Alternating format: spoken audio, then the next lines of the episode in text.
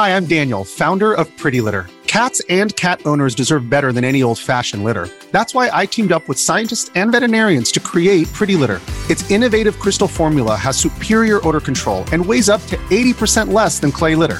Pretty Litter even monitors health by changing colors to help detect early signs of potential illness. It's the world's smartest kitty litter. Go to prettylitter.com and use code SPOTIFY for 20% off your first order and a free cat toy. Terms and conditions apply. See site for details.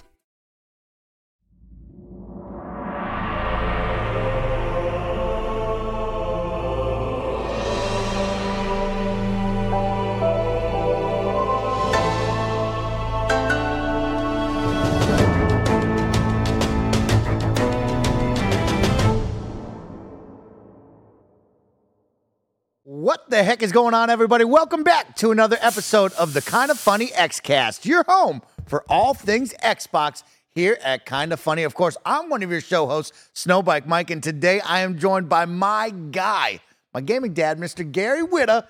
It's just a Mike and Gary show today, Gary. I, lo- I mean, I don't love that Parris is not here. It's Yeah. great to have him. Course, but, you know, me and thee, we got Yeah, this. We can we carry got this. We're gonna have some fun, and of course, if it's a Mike and Gary show, you know it's gonna get a little wacky. It's gonna get off the rails, and we're already excited to talk. going to be some hijinks. And that's why I want to jump right into it. Of course, this is the kind of funny Xcast. We post each and every Thursday at 6 a.m. West Coast, Best Coast time on youtube.com slash kind of funny games, roosterteeth.com, and of course on podcast services around the globe. Do me a favor if you're listening on a podcast service, whatever your favorite platform is.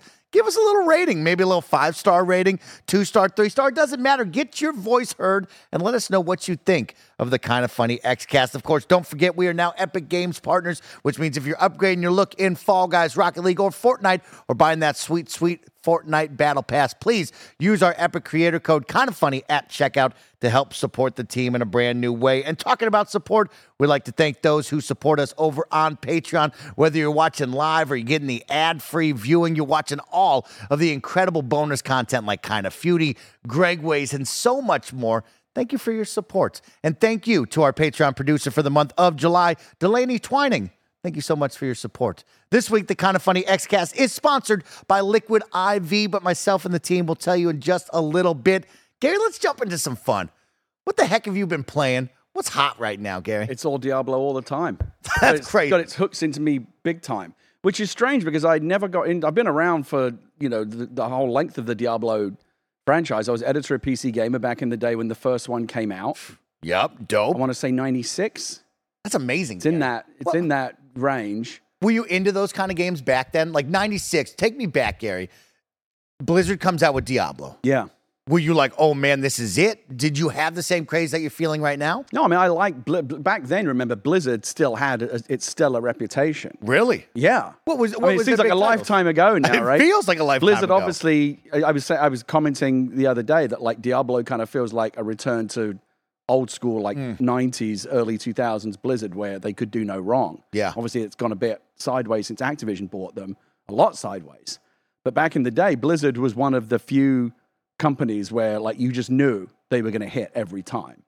Um, the only thing I loved Warcraft, I loved Starcraft. The only thing with Diablo was, and it's still a problem for me. I don't love the world. I don't love the mythology, the lore. It's too bleak. It's too dark for my taste. Okay. Everyone's fucking miserable all the time. That's what it's all about. Every quest is like, oh, demons fucking fucked and murdered my baby, Yeah. and you know crazy. chopped it up into little bits. You got to go collect all the baby bits. Yeah, yeah, yeah, You know, like it's it, everything's like I don't know why there isn't like every like, if you lived in in sanctuary, you just fucking kill yourself. yeah. Like you, you, everything's muddy and shitty. The Middle Eastern type zone is the only one that looks like nice to live in. Yeah. Kehjistan. Everything else is fucked up. Miserable. These miserable farmers come by side quests. Oh, what's happening? Oh, demons just came by and pissed all over my crops with their demon piss and set it on fire, and now my family's starving. Every quest is like that. So you it's hate the so story. grimdark. It's so grim and you hate the story, then why are you into it right Because now? I like What's because got you? it, it's funny for me because usually I'm very story forward. I've got to like the the, myth, the mythology in the world. Yes. and that is why I had kind of passed on them in the past. Now I did play the original Diablo, and it didn't get its hooks into me. Okay. I played a little Diablo two. That didn't get its hooks in. I played a little Diablo three. That didn't get its hooks in. I played Resurrected. That didn't get its hooks in. So when this new one came out, I'm thinking like this is just not for me. But it looked really good. Like the graphics in the new one are incredible, right? And I got a code. Thank you to whoever gave it to me. I don't remember. Uh, thought I'll give it one more try, one more spin of the Diablo wheel. and this time it paid off. I, I'm loving it. And even though I'm clicking, I do what I never do in games, and like just clicking through the text. Yeah, yeah, yeah. Demons Yeah, fucked yeah. your baby. I'll, I'll, I'll, I'll take care of it for you. Whatever. I'm not like paying attention to the lore very much, or the mythology, or the story. I know the basics of the story, but it's very all the Blizzard mythologies are so intricate and there's so much lore and mythology and history. Like who's this person and who's that person? Thousand years of history you've got to learn. There's a lot. It's not very accessible. But I just was able to kind of look past that because just the mechanics, the combat loop, just level in. Well, you know what I like watching the we all like watching the numbers go up. You love that. It's You the same. I. I, talk, I say all the time. It's the same shit at level 100 than it is at level one, just with a few extra mechanics. But it's the same thing. Yeah. Kill all the shit. You know, go back to town. See if you see if you got anything good.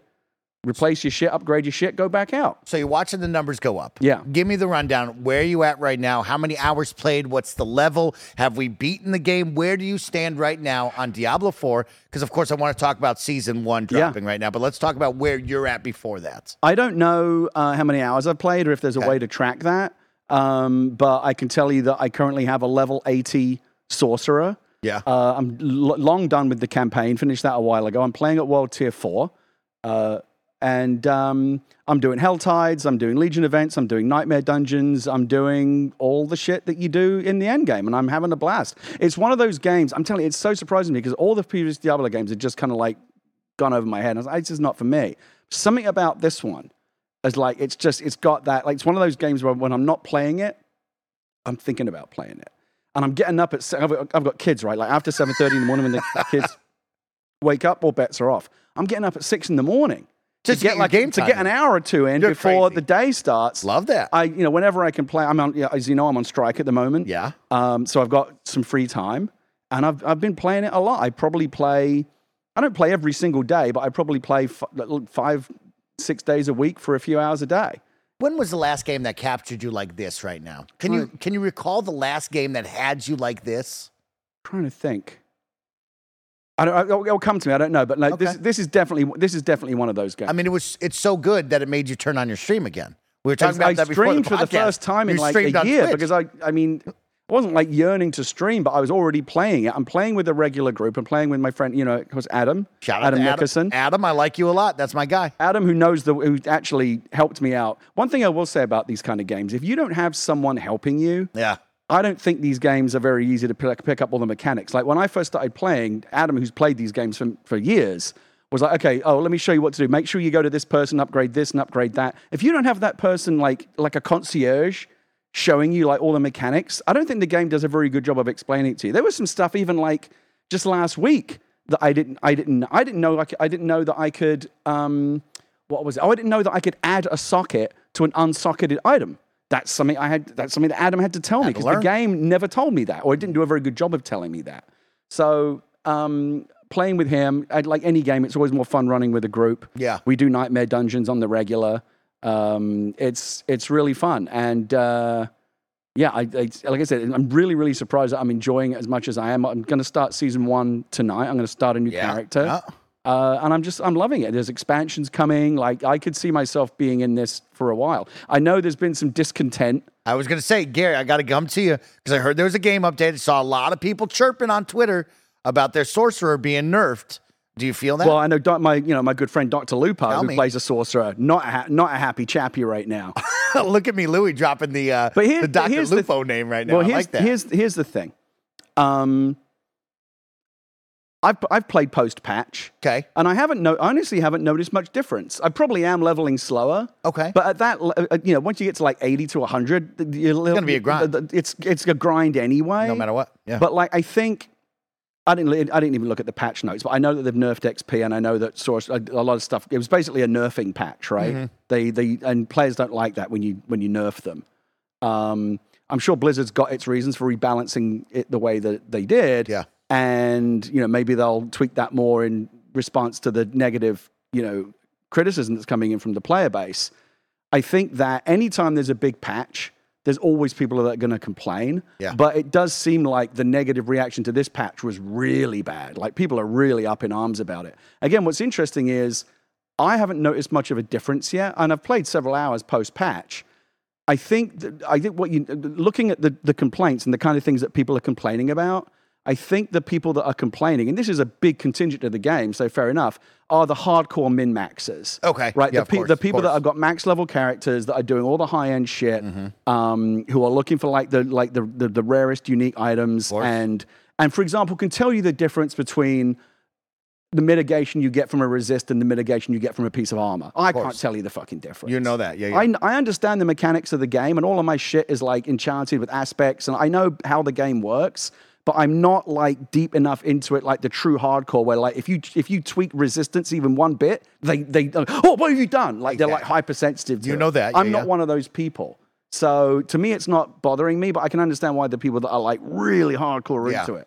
Yeah, Like I was watching an Asmongold about video numbers, you're going deep in there. You know, Asmongold's big time into this into this world. He was talking about the things that they changed, and it's like I, I've been, I've played the game probably for more than 100 hours, 200 hours, and I and I didn't understand half of what he was talking about because he's playing it.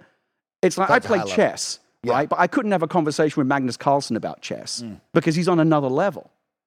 And I think these players are, on, are, are experiencing the game at a level that is beyond where I'm feeling the changes. Does that make Correct. sense? Oh, totally, Gary. I think anyone listening to this totally understands that, right? There's a different level to that where you go up, and yeah, that those points of a point, right? Right. Those fractions of numbers really start to make the difference. That's why you're min maxing all of that, and yeah, any sort of tweaking and balancing is going to throw all of your charts off and really play a. Yeah, I mean. I know there are people. I mean, you know, there's a lot going on. You know, Yeah. rotating your Paragon board around and like there's so much. There's very complicated mechanics. It is basically somebody said to me like, "Isn't this just Gauntlet?" I said, "Yeah, it's Gauntlet with really complicated mechanics, and that's fantastic." Yeah. And like I say, it's fun. I love that loop of like go out, Mm-hmm. smash up, rack a bunch of shit, come back, and then it's like Christmas morning. What, what do we get? Or is it how, like, how you come back from like trick or treating? What Yeah. do we get? Ooh, like it's, it's so exciting when you finally get. It's rare at the, when you get to a higher level. And I'm only level 80. I'm not maxed out, but like once you get to that, you know how it is like when you first start playing the game. Everything that drops is that's an upgrade. That's an upgrade. That's an upgrade. Yes. As you get higher. It's you, you get a lot of stuff, but you end up just salvaging it or selling it because it's not better than what you've already doing the got. balance, yeah, of But- course. So every now and again, like I got apparently, a s- a, um, I think it was a chess piece that dropped for me, and I was playing with some other people that really know the game. And when it dropped for me, they were like, "Oh shit, you just got the best chess piece in the game." Oh! I didn't even know what it. It was an ancestral Yo. unique.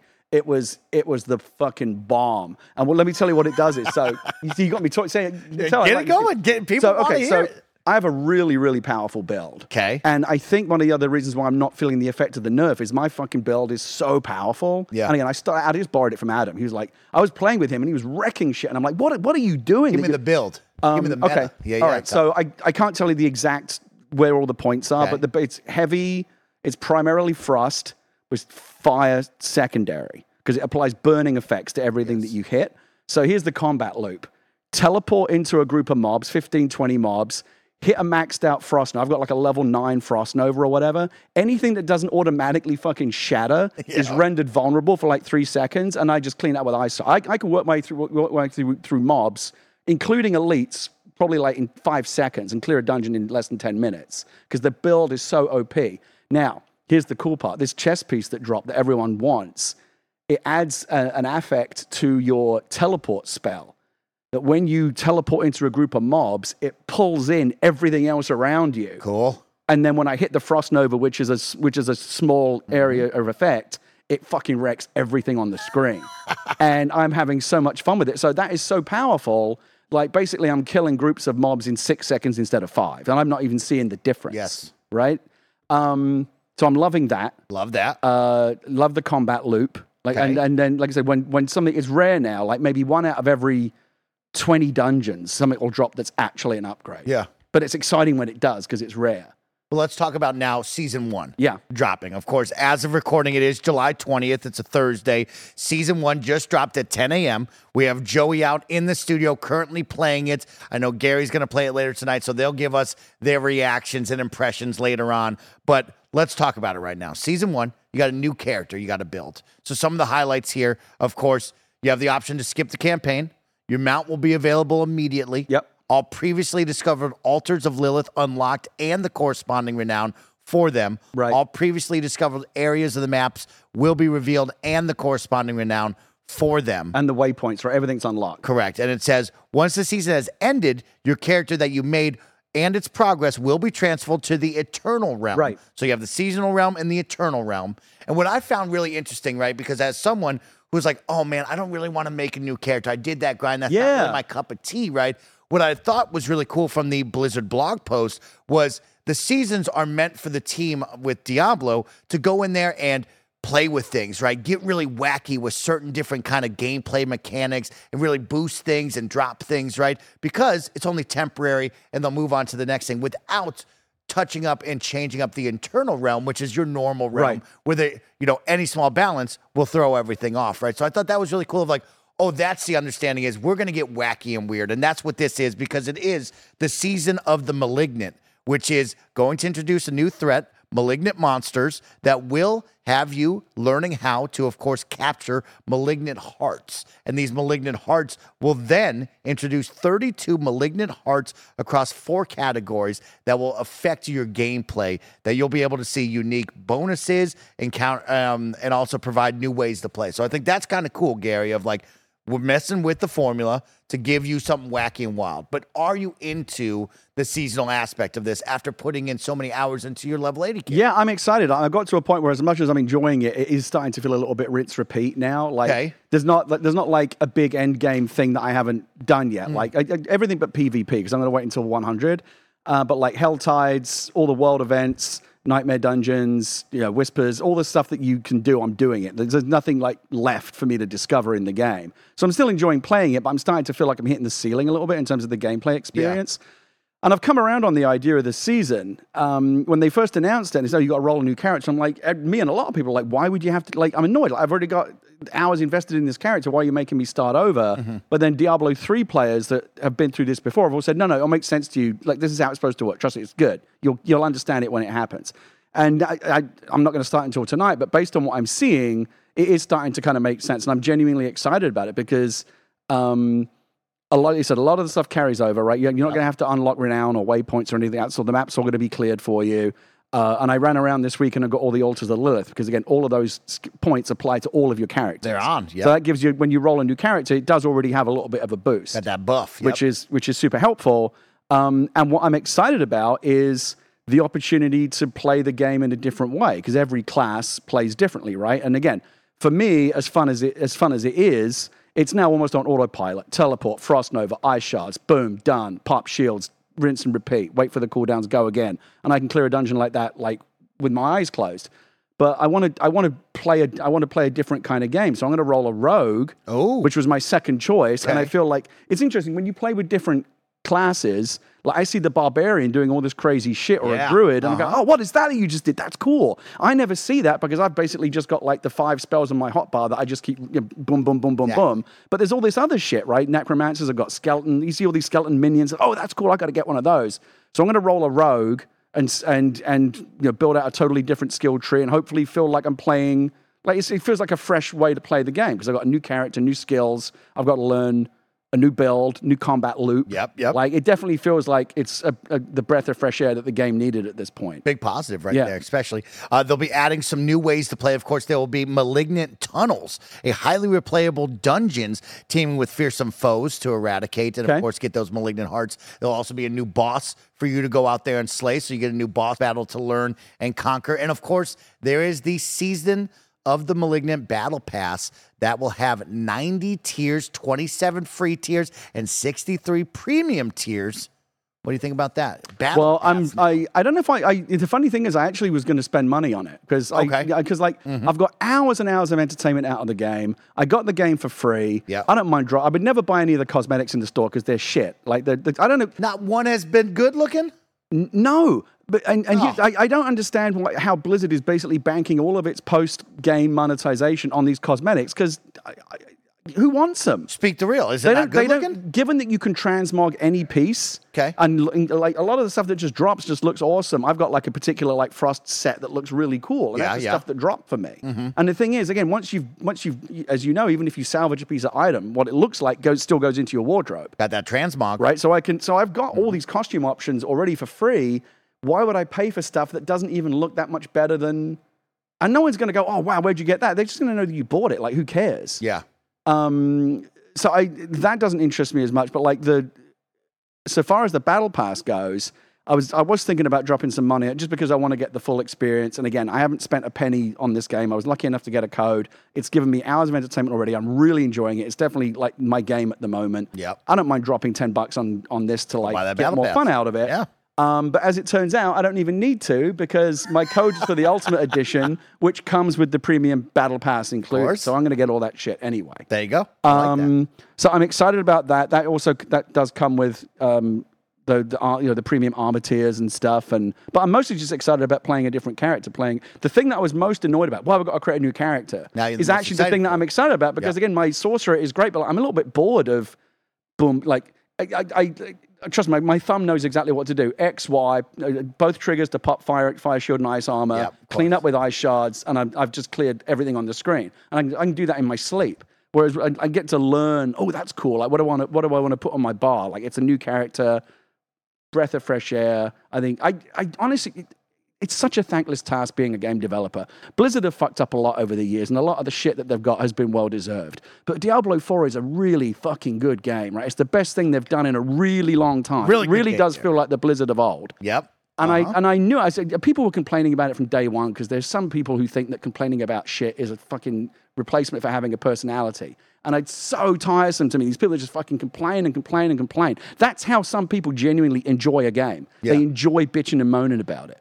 And when this patch came out, again, I'm sure there's a lot of validity behind the comments, but there's so much negativity. If I was a game developer, I'd have thrown in the towel. These people are working like crunch and late hours, and they finally get it out there, and all you see is a bunch of people pissing and moaning about it. Like, I- I've seen so few people go out of their way to say, this is a fucking really good game, which it is. There's never any positivity. And I think it's because it's easier, people are more likely to complain about stuff they don't like than highlight and celebrate things that they do. That's just human nature. Yeah. It's why the internet is so. Like, I try to do this, but like, if I see a movie that I really like, or if I have a good experience out in the world, Tell them about it, Gary. good like customer service. I'll say, hey, this was great. Something good happened today. Or this is something that I liked. Mm-hmm. I'm going to go out of my way to do that. Most people, though, when good stuff happens, like they play Diablo 4, it's a great game, they just keep that to themselves. As, some, as soon as something comes on they don't like, like the patch, they're all over the internet complaining about it. That's why the internet is such a negative place. It's the internet. That's the thing, right? So again, once we get deeper into it, it may it may well be that some of the the, the patch is a bad patch, Yeah. and they need to pivot and figure out some of the stuff that they broke. Again, I think it only is affecting people at the high the, the, the highest of the high end. Yeah. Uh, but those again, that's a big part of their player base, so they need to make sure those people are are happy. But I, the roadmap looks looks good to me. Yeah. Seas- you know, free seasons. There's two big expa- big expansions in development. Here it comes. I feel like you know this game's going to have legs, and I, I just, I just want to say it one more time. It's really fun. It's a fun game to play. I mean, even though I don't like the world very much, and I, I joke about how like grim it is, it's one of the most one of the most fun, just fucking mad like dungeon crawlers I've played ever. It, I love it. Just love it. Shout out to that Blizzard team making Diablo 4. There's your positivity of the week. Gary, before we leave Diablo, I have one final question for you. Yeah. Why aren't you rolling hardcore? Play with a little risk, Gary. Play with a little risk in your life. Um, I think only mad people, crazy people play hardcore mode. It's funny, you know, Fran Mirabella. Yeah. I'm actually going to. He's a, he has a Diablo podcast. I'm going to go on next week. Dope. Um, okay. He's got he has a level 100 character. He's all the way in. Yeah, I know he is. And you know what? He you know what Fran gets the bit between his teeth. Uh, he's you know he's usually hardcore Destiny. Now he's hardcore with this at the moment. Um, he posted when he hit 100, and I joke, jokingly said, "You're hardcore or or are you a filthy casual?" And he was joking around with me, and I pointed out that like I, I personally think people that play hardcore are nuts. I mean, God bless them. But the most fun that I've got out of hardcore mode, and the only fun I'll ever get, is watching the YouTube compilations of people dying. I know you love it. in hardcore mode. I know you love that. Yep. I mean, you think about it. If you're, if you're, I'm seeing people dying. At, I saw a person die at level 99 fighting Uber Lilith with Lilith one shot, one fucking bar of health left, and he had her, and she got him. And that's a level, and he was, and he was like this close to dinging 100. How, how, how long do you think it takes to get a level 100? how many Long hours? time. Like hundreds of hours of gameplay, yeah, right? long and that time, character Gary. is fucking gone. Gone. It's gone. But you Like, had the story. it- like it- I mean, it's truly, truly hardcore. Yeah. and I love that it's a feature. I think it's a it. lot of fun for you know to to have to, and to talk about as we are right now. But if you're playing hardcore, you're a fucking lunatic. That's what I love about it. I love that. but no, I would, I would never touch that shit. you know, you're talking about watching YouTube complimation, compilations of people failing. Mm-hmm. And I know I have been addicted to a game right now called Only Up, which is all The about rage compilations failing are hilarious and on that as well. Gary, let me tell you what, this game has stolen my heart. I cannot stop thinking about Only Up. All I want to do is conquer Only Up. And of course, we are an Xbox podcast, but you know, the cool part about I bet us, you. I bet you it ends up on the Xbox. Oh man, it better. It should because cool part about us, we talk about anything. You know what I mean? We love sharing the hype of awesome video games. This game, Gary, is so much fun. It is the rage. It is the overcoming that obstacle that got you stuck and getting past it and getting better. And I can't stop thinking. But it's that about it. same thing as as uh, getting up with Bennett Foddy, right? When if, when you fall, You you, can really oh Jump King, right? You can really fall. Oh, it's so cool, Gary. It. I mean, shout out to whoever created this game.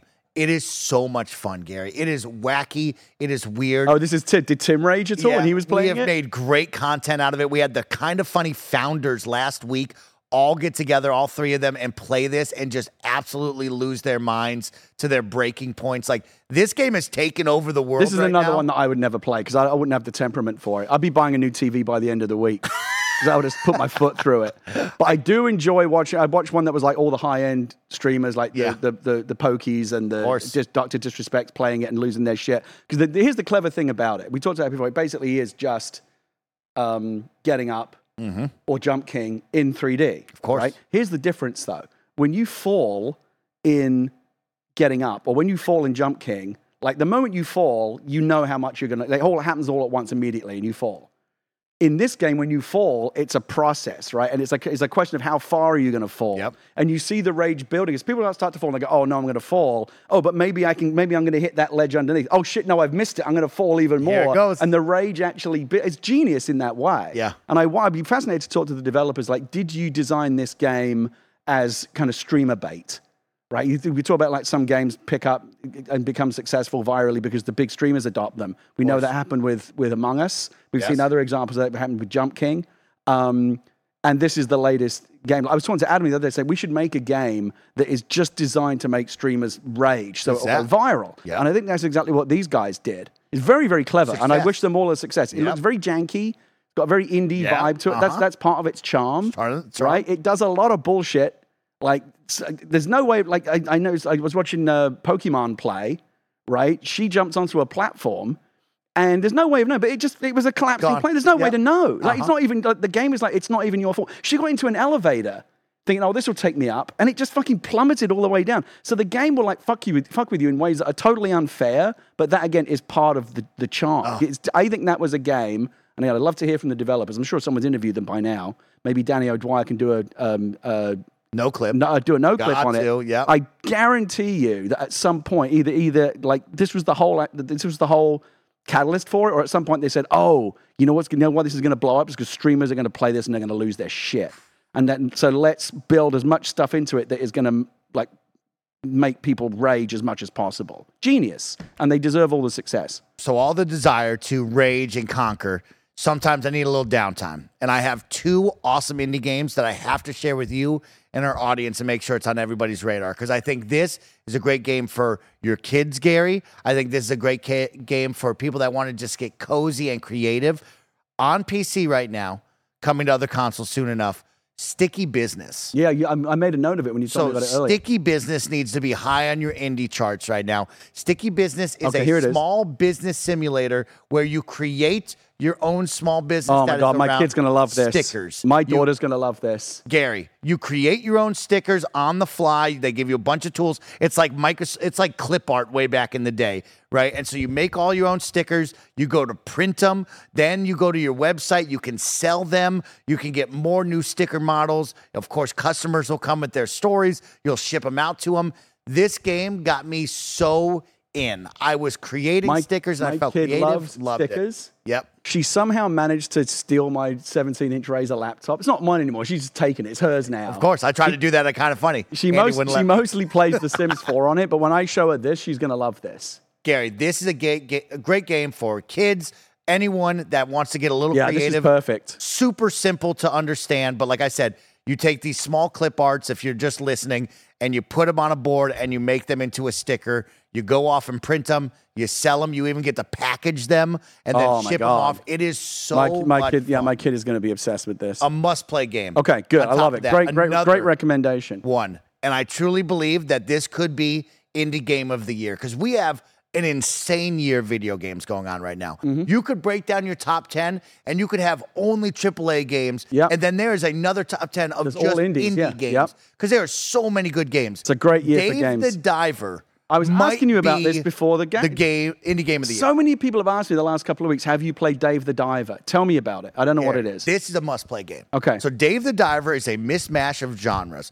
First genre is a open sea adventure game. You're going to go into the water, you're going to swim around in a awesome Oh, um, pretty. environment that is changed every single time you dive, so it will never look the same. It's always randomized. Okay. And so on top of that, when you dive, you're going to go fishing. You're going to find an underwater society that has been hidden for years, right? You're going to then go out and just have a good time exploring. But all the fish you catch, Gary, you're going to take it topside because at night you now run and manage a sushi restaurant. So on top of this, you will have a restaurant management sim where you will each night not only make the menu off of all the ingredients you caught, but you will serve and deliver food and drinks just like root beer tapper. But on top of that, you can hire staff members to do it all for you. oh, you. it looks so much fun. Yeah, you yeah, yeah. can customize your restaurant however you want it. You can elevate the business. I mean, Gary, this game rocks. You know what this almost reminds me of in a weird way? Cult of the Lamb. Because Yes. it's it kind of fused, you know how of the Lamb kind of fused two very different, Mm-hmm. like a roguelike and then, but then like a, you know, build up your community sense. Yes. This has got those two different aspects, but they they coexist. Yeah, exactly. Killer music, awesome art style. Right when you see it, it will pop off the screen when you look at it. This game is so much fun. It is unique, it's different, and this looks great. This team has found a formula that is absolutely killing it. Yeah, and like I said, it seems to, it seems to be hitting because everyone's talking about it Yeah, right now. I mean, I want to shout out Dredge is another great uh, game. You talk about catching fish, Gary. I know you're into that. Looks like- Dredge like- is a really good one as so well. it looks like it like uh, PC and Switch. Yes. right now. Uh-huh, okay, uh-huh. I might So grab the Switch more. version so I can play it in the living room. Got to grab a hold of this one, Gary. And then, of Oh, course, uh, yeah, Switch in 2020. It's not out yet. I'll grab it on PC. I want to finish it off with Exoprimal. Gary, this Yeah. game just came. It came to Game Pass as well. So let's bring it back to some Xbox stuff. My friends loving this. I enjoyed it. Came out to about middling reviews, sevens and eights. Nothing too crazy. Yeah, I know Jeff Gerstmann was not thrilled with it. but let's just say this, Gary. It's a fun time. It's a Is this very the one where I was joking time. about why are we killing vegetarian dinosaurs Yes, and not yes, hurting anyone? That's yeah, what yeah, you were okay. joking about. So this is a very interesting one because you go four v four against another team, but you don't actually see them in the first half. So as you start off the match, and there are different game modes as you progress through the game, but so far for what I've seen on the early game, it is a four v four match where you will progress through a small linear map killing different dinosaurs, right? You'll hit one challenge point and it'll be like, hey, slay five pterodactyls and four stegosaurs. Then you'll move on. It'll be like, hey, slay the big T Rex. And you'll keep pushing it. Then you'll hit an endpoint where you'll then be s- changed into a different area where you will see the other team and it is push the payload essentially with Overwatch 2. So you and your team will be pushing a payload Oh. and there will be I a like moment payload games. where All you the way will back to Team Fortress 2. I used to love payload. you two will collide and you have the moment of we need to push our payload but also kill the other team to stop their payload. But then we need to get it to the finish line and upload the payload so they're looking at us. It is a very interesting multiplayer game. And for it to be on game pass right now it's a yeah, it's, ton of yeah, fun. it's on Game Pass. well worth it well worth the download and check out. The awesome mechs really cool dinosaurs good time all around. Yeah, it feels like one of these games that has kind of, I don't know, just come and gone a little bit because, again, like you said, there's so much else going on right now. yeah You know, whether it be indies, whether it be the other big AAA games. We've got obviously the big, big bangers still to come. Starfield, yeah. Spider Man, you know, the, the big ones are coming. I feel like Exo Prime was just one of those that, like, is kind of like, oh, me too, but like no one's really paying that much attention to it, even if even if maybe it's good. Yeah, it's a tough one right now, Gary, especially in the shooter market. There's just so much going on over there. I'm sure you saw BattleBit Remastered, another incredible indie game. If you haven't seen this, it's essentially pixelated art, just like imagine Roblox, but it's Battlefield. 120 Okay. versus 120. It looks just like you're playing in Minecraft and Roblox, but it is a hardcore battlefield sim. Oh, fun. Giant maps, that fully destructible worlds. That's a great game as I'm well. put that on my Holy list as well. I've got two I want to bring up. Uh, come on, Gary, keep them coming. Um, and I know you played one of them because again we were talking about before the show. So uh, also on Game Pass, this is so such my jam.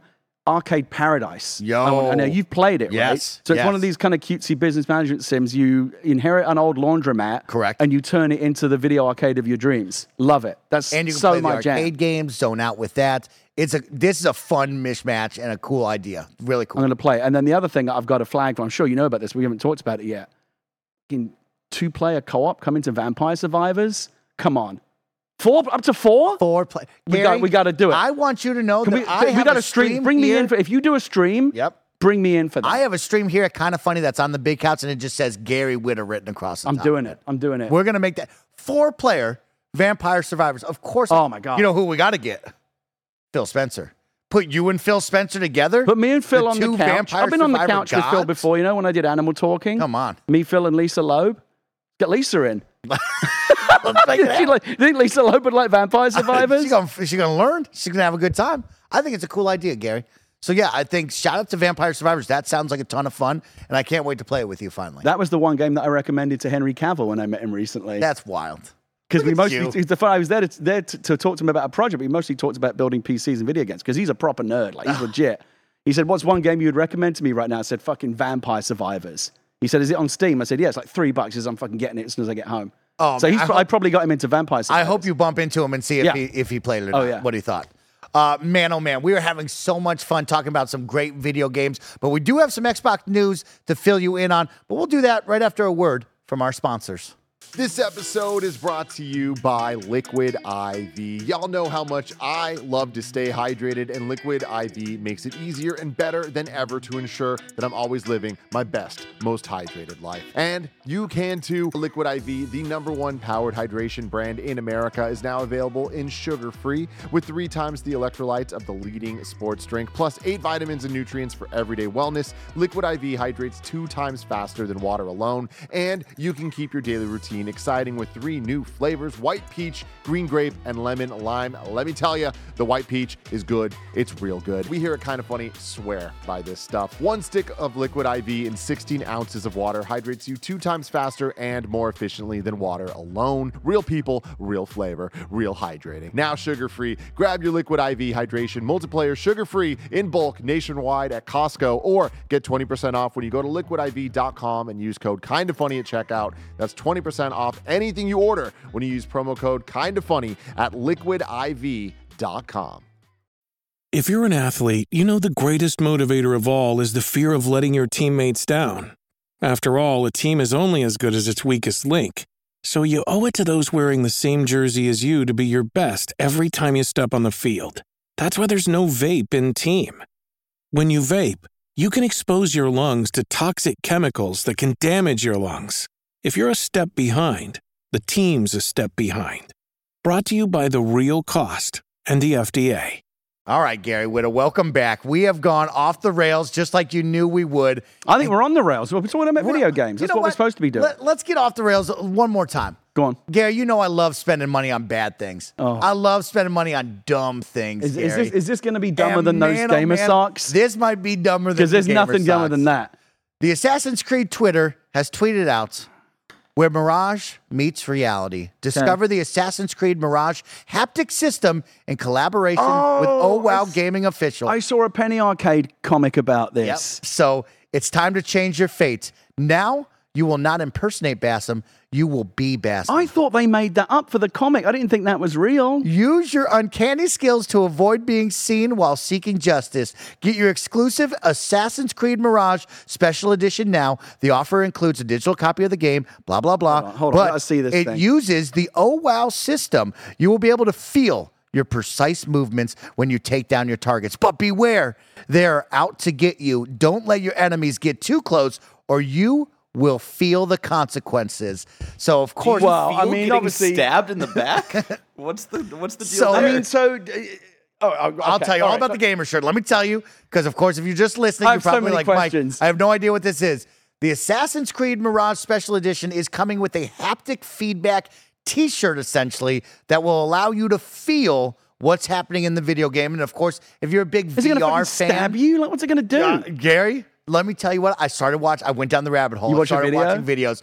There are kids that are playing VR games and their arms are trembling because of what's going on. It's like stimulating your muscles, right? And the kid had it on so hard it was trembling his arms. How do these shaking people up have and down? access to the suit already? It- uh, So it's already been out. Oh, so it's already out? It's already out. This is just the special edition one, right? Oh. And so if you don't Oh. know what the Oh Wow vest is, it is a shirt to skin contact. So meaning, Gary, you and I, you don't get to wear anything underneath no, it. You have to like wear a, like a wetsuit. Yeah, it's very similar to what I'm wearing, right? Like Yeah, kind of the active fit t-shirts. I would actually call it like a bike, you know, like the Tour de France, like bikers. Yeah, like a those like, it's very, jerseys. it's like very form fitting. That's like what it is. Kind of thing. It has 10 sensor locations. Get this Bluetooth enabled and fully wireless, which I love, and compatible with many consoles, VR headsets, mobile, all that, and other games. It's currently 500 euros, 499 euros. So do that equation to whatever your local uh, currency is. But Assassin's Creed has teamed up with them where Assassin's Creed will have this going on where you'll be able to feel what's going on in the game. But what's it really going to do other than just like rumble and vibrate a little bit? that, I'm going to be like, oh, I've been stabbed in the gut. Oh, you know what I mean? A, it's not going to feel like being stabbed, and B, you don't want it to. So I don't know. I mean, I would try. I mean, obviously, this is kind of funny content waiting to Yeah, happen. uh-huh. You got to get your hands on this suit. Um, I have a couple of. uh, So my first two questions: Lay it on me. Lay it on me. Is it one size fits all? Like what? They what, have what, multiple about the large? sizes. What about the larger Nine- gentleman? Nine different sizes on the Or website. lady. Nine different webs. Nine Okay, different all right, sizes. okay. A lot of sizes. A lot of sizes. Because I've lost weight, but I'm still, you know. I'm a big guy. N- nine different sizes. You'll be able to. Yeah, yeah. Um, and of course, you know, the, the real question: Are matching pants? no pants. Just those the I might be Gary. interested in. No pants, Gary. There's no pants on this one. It could, t- it could tickle your taint Uh huh. The question is, is how much? I can't laugh Yeah, you Barrett. got Barrett. You get, you're getting me, but I have, I to, didn't expect to hear the phrase "tickle your taint" Yeah. on this show today. I have to keep it semi-professional here. Is right. How That much? wasn't even over the mic. That was like through the wall. Yeah. How love much, it. Gary? If it's four ninety nine euros plus the game, how much is this special edition coming in at? I'm going to say 4.99 with the game packed in. okay. That's Oh, wild. uh, uh, uh, have they not announced the price? Of No, yet? not yet, Okay, not but yet, I mean, it's, it's yet. got to be in that. you think so? It's not going to be any cheaper than the suit. Correct. But yeah, what what's the balance? Now we're talking about buying a whole console for just Assassin's Creed Yeah. Mirage. I mean, are they are they expecting a lot of a lot uh, to sell a lot of these? I That'll be very interesting. I Very mean, it's I mean, it's got us talking, right? It's interesting. Uh-huh, I'd be uh-huh. keen to try it. I've bought dumb stuff in the past. I'm looking at this one. We'll see what I think happens. you got to get. I think you've got to get everyone on kind of funny wired up with these things and get them all on the, on on content. Let's talk some Xbox news because we got to give some flowers out and we got to give a big thank you to an incredible career. Major Nelson, aka Larry Hryb, has left Xbox. This is the tweet. After 20 incredible years, I've decided to take a step back and work on the next chapter of my career. As I take a moment and think about all we have done together, I want to thank the millions of gamers around the world who have included me as part of their lives. Also, thanks to Team Xbox, team members for trusting me to have a direct dialogue with our customers. The future is bright for Xbox, and as a gamer, I'm excited to see this evolution. Thank you. Thank, thank you, and I'll see you online, Larry Hryb. P.S. The official Xbox podcast will be taking a hiatus this summer and will come back in a new format. The GOAT, Gary, someone who inspired me to be at this table with you, and of course, that kind of funny and just pursue a career in video games, getting to talk about it, is leaving Xbox. And it's wild to think about that because he is the face. He was the voice, the face for many, many years. And we've gotten to be introduced to a lot more faces as Xbox has kind of come into the light with their team. But Major Nelson was that face for a long, long time. Yeah. Guess who I was on the phone with for half an hour before I came in today? Who? Larry Hryb, aka Major Nelson. You didn't say, hey, you want to be on the podcast? Hang out with us? No, I did. He's gonna he's gonna come in when Okay. when when he feels the time is Good. right. Thank you. Yeah. Uh, so, Gary, it's funny. We've had, of course, Major Nelson on the podcast twice now. Yeah. And so you guys can go back and check out those podcasts. But that was our third ever podcast. You, Yeah. me, and Alana had Major Nelson on, one of Oh, my yeah. gaming heroes. And you always ask, could you get one back? That would be my one. Of like, man, I wish me and Major Nelson, because I'm Well, so he's- scared and he's- nervous. I said he's welcome anytime, and he said he'll come in. Good. Get some rest. Get some rest and go have some fun. But of course, He has a YouTube channel. Maybe he'll post Yeah. over there. You can go follow that. I will say his blog and website, I always used to frequent and go check out all the time. Seeing him as the face, listening to the customers, I think was a big deal for Xbox and many big major corporations. Pretty incredible to have someone like that on your team for 20 years. Larry's, you know, like me, he's, an, he's one of the older statesmen of Yeah. the uh, of the video game industry. Been around forever. Obviously, one of the most visible people in the business. He's been the face of, of Xbox since the launch. Yeah. Um, and uh, it's gonna be it's gonna be weird, right? Because he's so so the guy. Yeah. That there's gonna be uh, some. Uh, I don't know if there's gonna if they're gonna replace him with someone else or do a different kind of strategy or whatever. But like Major Nelson and and Xbox have have, have been synonymous for forever. Yeah. And that era's coming to an end. Um, but you know, whatever he does next, I'm sure it'll be great. Um, I, I wish him the best. Wish him all the best. And of course, the Xbox podcast, the official Xbox podcast, will return, which is exciting because he had a great crew and cast around him that really grew up and have evolved with him. So I look forward to seeing And who that. even needs it when you got this? you got us. You got us. I mean, you got us and so many awesome Xbox podcasts, but that's a special Do you think people are talking about getting your taint tickled on the official podcast? No, I think not, Mike. I promise you, Gary. you got to come here. Talk about you got to come here for that shit. I would get an earload if we worked over and they let that happen. Is right. Uh, let's have some fun, Gary, because of course Major Nelson is leaving, but we have a big positive here from the summer. Uh, of course, congratulations to Team Xbox and Bethesda on a huge summer showcase. The Xbox Wire shared that this year's summer showcase was the most viewed and highest rated Xbox show ever, with over 92 million viewers. The team saw a 38% rise in viewership over last year's show. You know what I'd be interested to know? It and I was going to ask um, Todd about it when he was on, but you know, we had more important questions to ask, like, is there going to be fishing in We had to know. Jez Corden's stupid fucking dumbass questions. um, I was, I'd be curious to know how many people actually showed up for the, the cinema, the Fathom events uh, All around the world. Presentation yeah. that they did. Uh-huh. Like, you got to be hardcore to do that. I begged Tim and Greg to let me stay for that because I really wanted to be a part of it. But of course, we have to come make awesome content for all of our listeners and watchers out there. And it's so much fun to do that. On It's cool that they did that. But yeah, I think it's so cool, right? Because you have this big event, and sure, we're not meeting down in LA anymore for E3, but Xbox has found a way to connect with gamers all around the globe, right? You see them out in Europe doing stuff, they're down in Australia doing stuff. And I think it's just so cool, no matter the time zone, no matter where you're at. Hey, we're going to make a fun event. We'll have team members there. Like, right? Major Nelson was down in Australia doing mm-hmm. that, right? Mm-hmm. Representing the team. And they're doing fun. They were doing their nails with the cool Xbox collaboration nail polish, I thought was fun. They're teaming it up, making collaborations with different games to theme the events. I think it's a great idea, Gary. No, I think it's I think it's very cool. You know what? I don't know if I mentioned this because I've not been on much lately because Yeah. there's been so much going on. Um, you know what's really cool is that Starfield controller and that headset. Yo, My new Gary. favorite controller, and I, Get you know, outta you know I got a lot of controllers, Mike. You're gonna do the Forza Horizon see-through the Forza, yellow like the Forza that? Horizon one is a is a is a is a. I'm very ambivalent about it because I don't like the color scheme. I think it's weird. It, I mean, I get it, but like it's too garish for me. But Okay. I really like because it's that translucent plastic. I like that. I like the way that the Xbox Dual like really glows, like it lights up almost the whole controller. Of course. Um, and that rubberized feeling, the, the steering wheel Steering material wheel on the grip back, tape? like it's Come the best on. feeling controller. Yeah, yeah. Like if you want good feel, that's the controller. You don't care how it looks, that's the controller to get. But the best looking, the best aesthetic controller, I think now is a tie between the Master Chief Elite, Oh, which is a thing of beauty, So good. and the Starfield controller. And the Starfield headset is also beautiful. The one thing that, I don't know if they told you this, but I, if they've mentioned it as like a selling point, it's a small thing, but it's a really nice touch. When you power on the official game uh, uh, Xbox headset, which I also have, Yeah. you know, which I've always said before, for 99 bucks, it's the best wireless headset great grab. Yeah, we get, like I that one a lot. It's terrific.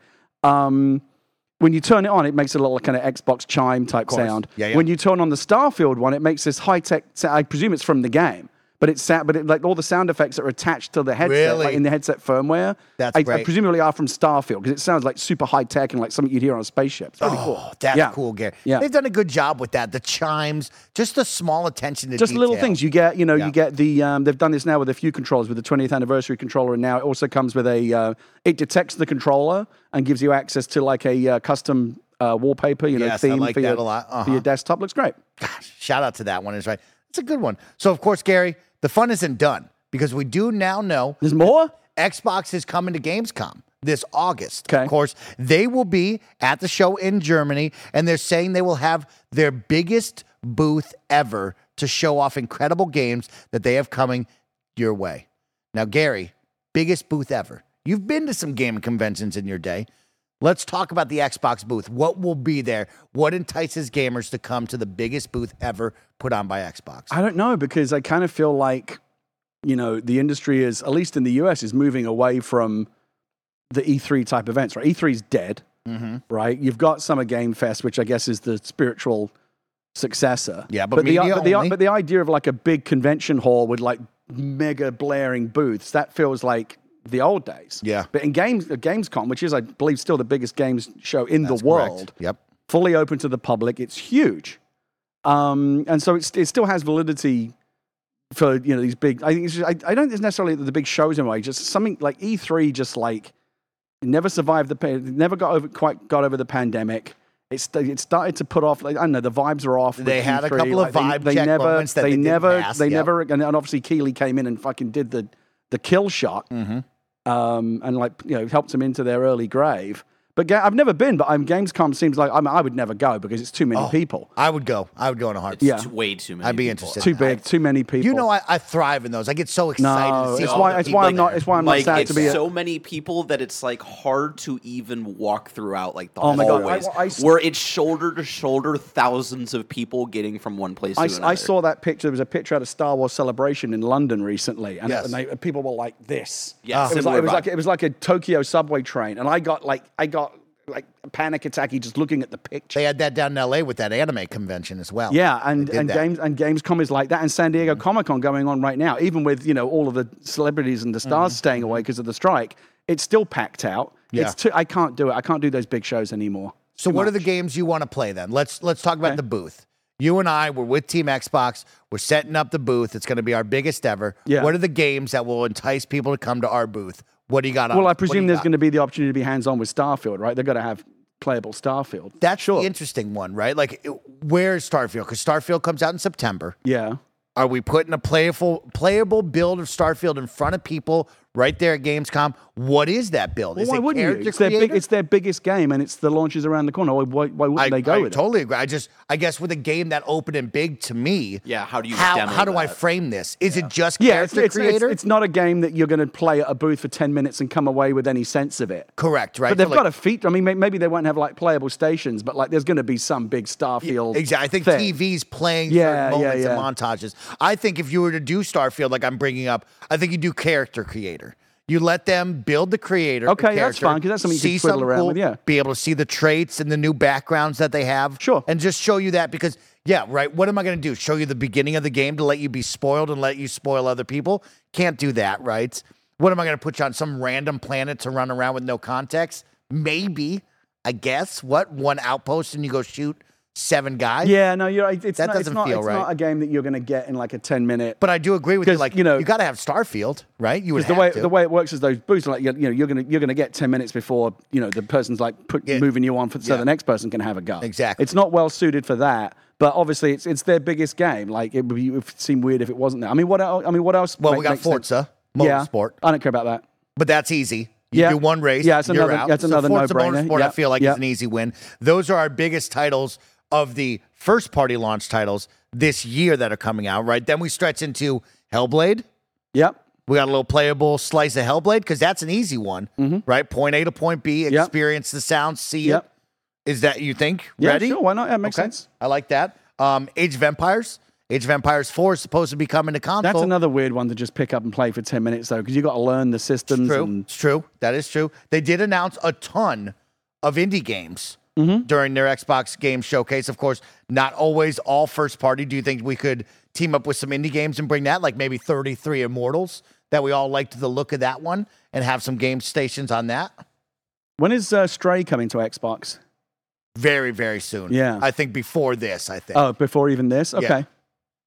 Yeah, I mean, I, I don't know exactly what they're going to have there, but, you know, I just in general, you know, Uh-huh. not not that long ago, we had that moment when we were talking about the L cast and the vibes are off. Yes, and yes. I do. I, I, the vibes feel better now than they did then, don't The you vibes think? are much better. Vibes are much better. I think we're we're trending. I think Phil did a great job. Of course, he came on our podcast, so selfish plug, and like, yeah, it's easy to be like, oh, he did a great job with us, right? But like, I think Phil showed his vulnerability. He showed that the Oh, team was yeah. down after Redfall, right? Yeah. And I think after what they showed at Summer, right, the Summer showcase picked it all back up. What Todd and this team has shown with Starfield has really made some big, like, kind of promises and expectations that we're on the right track. Yeah. But and you've got I- Activision Blizzard presumably now going through after Correct. the FTC got a kicking in court. And it's easy to say that that like the vibes are better, but truly we still haven't hit that stride yet, right, Gary? Like we're having good vibes because we've seen some good stuff, but the question is, are we playing good stuff from first party? Right, like, Right. That's my catch. Not Like, enough. We're playing some great third party. and Phil's, games, and Phil's acknowledged that. exactly, but Like- like we haven't gotten to the point where like vibes are good, but they could be better. We could hit that domino and like You sounded very Pedro Pascal Yeah. there when you did. hey, could be better. could be better, Gary. So I, I, I'm looking forward to that. I look forward to the fans out at Gamescom having a great time at that booth. I wish I could see that because I'm always interested in the convention Nah, scene. stay home and watch, just watch the trailers on your couch. But I want to see the booth. Is what I'm getting at. Like I love the idea of like There'll be videos of that the Xbox too. booth. I would love to know. Oh, no. Also, you know, it's a young man's game, Mike. Hey, Xbox merch team. I know I've brought you up a bunch because you guys are absolutely killing it. Is the Xbox merch team there? Are they selling merch at the booth? I hope so because I love some good Xbox I know, I know you like that merch. Yeah. Oh man, Gary, I bought that camping set, the hammock and the I know- chair. I know you and I'm did. out traveling the globe with that chair right now, man. I love it so much. it's great to see. All right, Gary, we said goodbye to Major Nelson. Of course, we celebrated the summer. We have to say goodbye to one more thing today. Oh no. Goodbye to Xbox Live Gold. Oh, right, And yeah. hello to Game Pass Core. Here's the details you need to know. Starting September 14th, Xbox Live Gold will become Xbox Game Pass Core. It will feature online multiplayer, 25 plus game collection similar to Game Pass, starting at $9.99 a month or $60 a year. Games with gold will be no more. The collection will have 25 plus titles from Xbox Game Studios, Bethesda, and partners for Xbox One and Series X and the X. Xbox Live, just some fun notes I got for all of you. Xbox Live launched November 15th, 2020. Games with Gold started in July 2013. 2002, Thank you for Xbox that one. Uh, July 13 or July 2013 on Xbox 360. Your Game Pass core will not be eligible for EA Play. You must have PC or Ultimate for that. And so here's some of the titles. They haven't confirmed all 25, but here's some titles coming to that 25 plus game collection Among Us, Descenders, Dishonored 2, Doom Eternal, Fable Anniversary, Fallout 4, Fallout 76, Forza Horizon 4, Gears 5, Grounded, Halo 5 Guardians, Halo Wars 2, Hellblade Senua's Sacrifice, Human Fall Flat, Inside, Ori and the Will of the Wisps, Psychonauts 2, State of Decay 2, The Elder Scrolls Online Tamriel Edition. That's a decent lineup. A strong lineup. There's some question marks that I have, but I think this is a very strong lineup, right? You talk Among Us, gigantic. Of course, Inside, one of the best games I've it. ever played. Inside, one of the best ever. Fallout 4, great one. Doom Eternal, killer. Descenders, a ton of fun Yeah. downhill mountain biking. Here's one, two that I have question marks on. Forza Horizon 4. Why not 5? I think I think five's still considered too much of a premium game. Halo 5 Guardians. Why not Halo Infinite? Nobody wants to play it anymore. I don't know. The multiplayer is free, I get that, but like, why not the campaign? Yeah. I guess it's more of a full package to have five Guardians. You know what I mean? I get that, but like, why not the new campaign?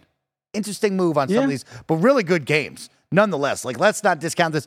This is incredible. This is mm-hmm. a solid lineup here right now. And so, essentially, what's going to happen here on September 14th, Xbox Live Gold members will automatically become Game Pass Core members with no change in pricing and have immediate access to the new library of over 25 high quality games. Members deal, member deals and discounts will also be part of the Game Pass Core, uh, Xbox Game Pass Core. Games with gold will come to an end on September 1st. Good. So one more month of that, Gary. Players can continue to access any Xbox One games they previously redeemed through Games with Gold if they remain a Game Pass Core or Game Pass Ultimate member, regardless of subscription status.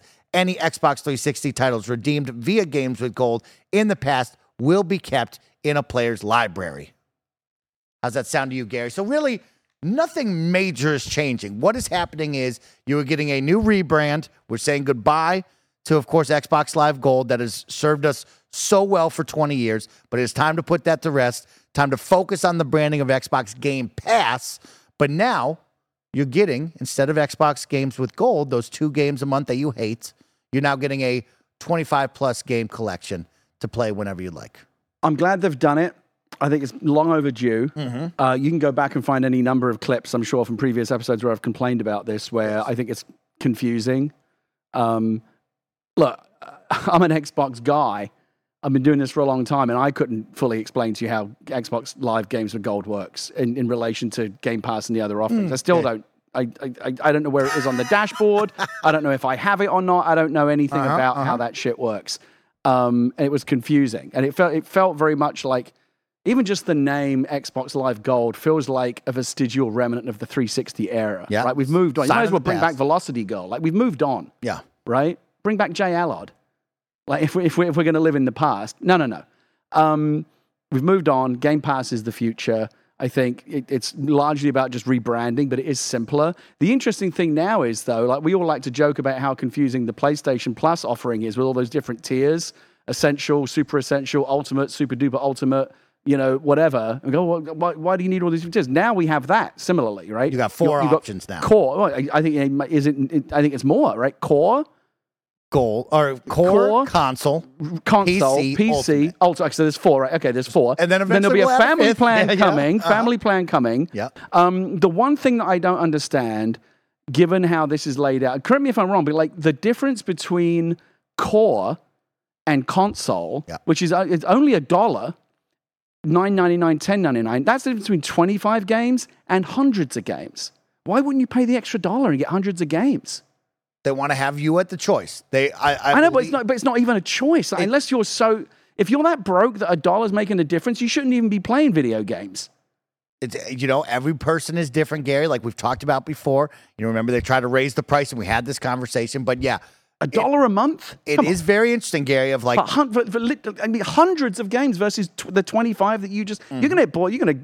The 25 games are gonna run out sooner or later. You're not gonna want to play every one of them. well, they they said they That's will a limited It. selection. They'll update those twenty five, and it says over twenty five. So they'll update it. They'll change games. You know what I mean? But I, I know. I but, do like, agree with you, Gary. I don't understand 25 games for 10 bucks, hundreds of games for 11 bucks. That doesn't make any any sense to me. do you think this was this move here just to rebrand the name and essentially keep everything the same Yeah. was just to avoid pulling the band-aid off that is hey just I get would, on I would have just killed Xbox Live Gold. Xbox And Live Gamers of Gold. you're gonna get and- on Game like, Pass I don't under- unless the core plat, unless the core version is going to be significantly cheaper, Mm-hmm. or at least there's going to be more of a differential in the price. There's a massive differential between 25 games and hundreds of games, but there, but there's virtually no difference in the price. That part I, I don't Yeah. understand. Of course, multiplayer is tied into all of this as well. Right. Of course, Because 'cause Game Pass console doesn't have multiplayer.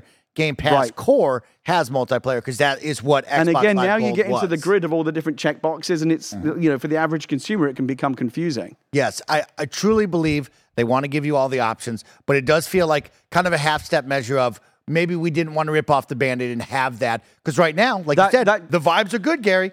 What if I ripped off that band aid? You make a good point though, because that's the other differentiator. It's not just the number of games; it's that you get multiplayer or you don't. That's Correct. a big deal. But again, that's all the more reason for an extra dollar, hundreds more games, and multiplayer. no multiplayer with core. Oh, no, no right. multiplayer. But you just added in, Gary. It's just I so get it. I weird. get it. This is the fucking Xbox One S, Xbox Series S all over again, where people are getting the wrong shit because because it's branded in a in a weird way. I think the people that are still paying for Xbox Live Gold are entrenched in that. They're the everyday gamer that we talk about, right? The people that are just working, they're nine to five or they're just kids and they have the very basic, and that's all they need. And that's all they want. And that's what that is, right? And then we elevate it from there, giving you the option as the player. Hey, do you want Xbox Game Pass console with hundreds of plus Game Pass games to go play? Do you not need multiplayer? Eh, They I was going to say maybe it makes, uh, given that they're essentially the same I don't want to sound like a like a, a, big shot, Mr. Mm-hmm. Moneybags, but a, a dollar, an extra dollar a month doesn't sound like a lot to me. but there is, but there's a. It's like, do you care about having lots of games, Mm-hmm. or do you care about having multiplayer? That seems to be the choice. Yeah. Okay. And and so I think it's different for everyone. They're providing the options, but we are now at four different Game Pass offerings that you, the gamer, could get, and they're Yeah. trying to hit you wherever you want to be. You want to be on It's PC. nice. It's nice to have got it. options, but I also like simplicity. I, I know you do. I know you do, Gary. But the vibes are good right now. The vibes are better. Vibes are good. And I think you can trust us when we say that. Like I've said this many times before. Like Mm-hmm. I have no time for anyone that t- that, that complains about complains about us being like Xbox or you know platform warriors Mm-hmm. because we talk about how great Game Pass is all the time because it is great. Um, but also when it when shit is shitty, we call it. We talk about it. But titles coming your way. All you need to know is on September 14th, we're saying goodbye to Xbox Live Gold. Good. And it's becoming Xbox Game Pass Core. You're going to get 25 plus high quality titles on that for no dollar change right I'm there, so right? glad they finally ripped off the band-aid. Same price for you. So that's a big deal right there. Talking about friends and family, Gary, a little update for you.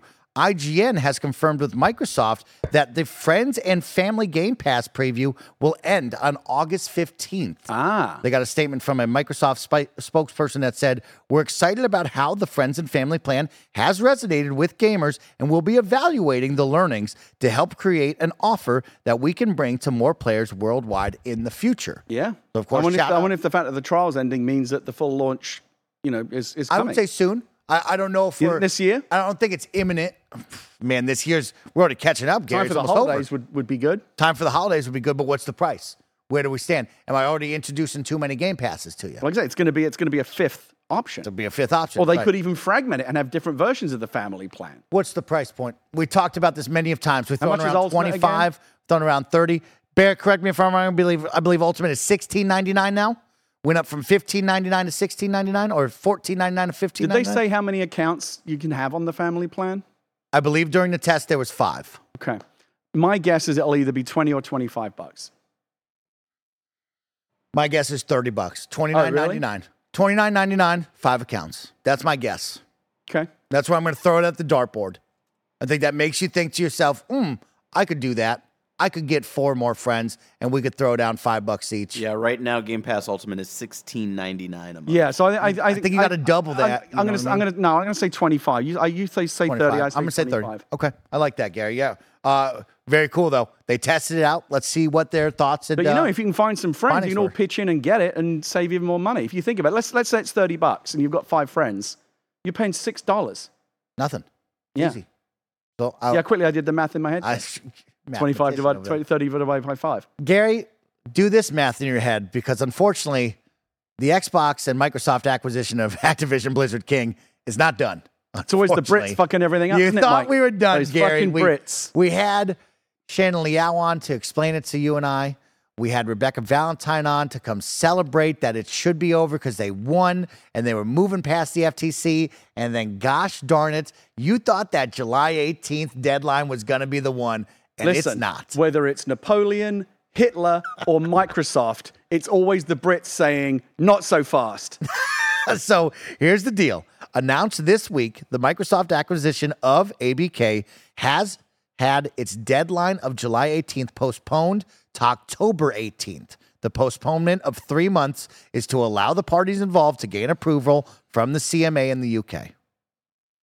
Brad Smith shared, uh, shared that Microsoft will continue the commitment to ABK, and if the deal doesn't go through, they will pay the penalty of $3 billion. And get this, now it has increased that to 3.5 billion if not closed by August 29th and 4.5 billion by September 15th if it fails to close the deal. It's not going to fail to close. Too big to fail. Too big to fail. And I like that we're seeing some dates and some numbers here showing some confidence of, hey, we think we're going to get this done before this. We're going to we're going to get this done. So what's interesting is the UK is this last holdout, right?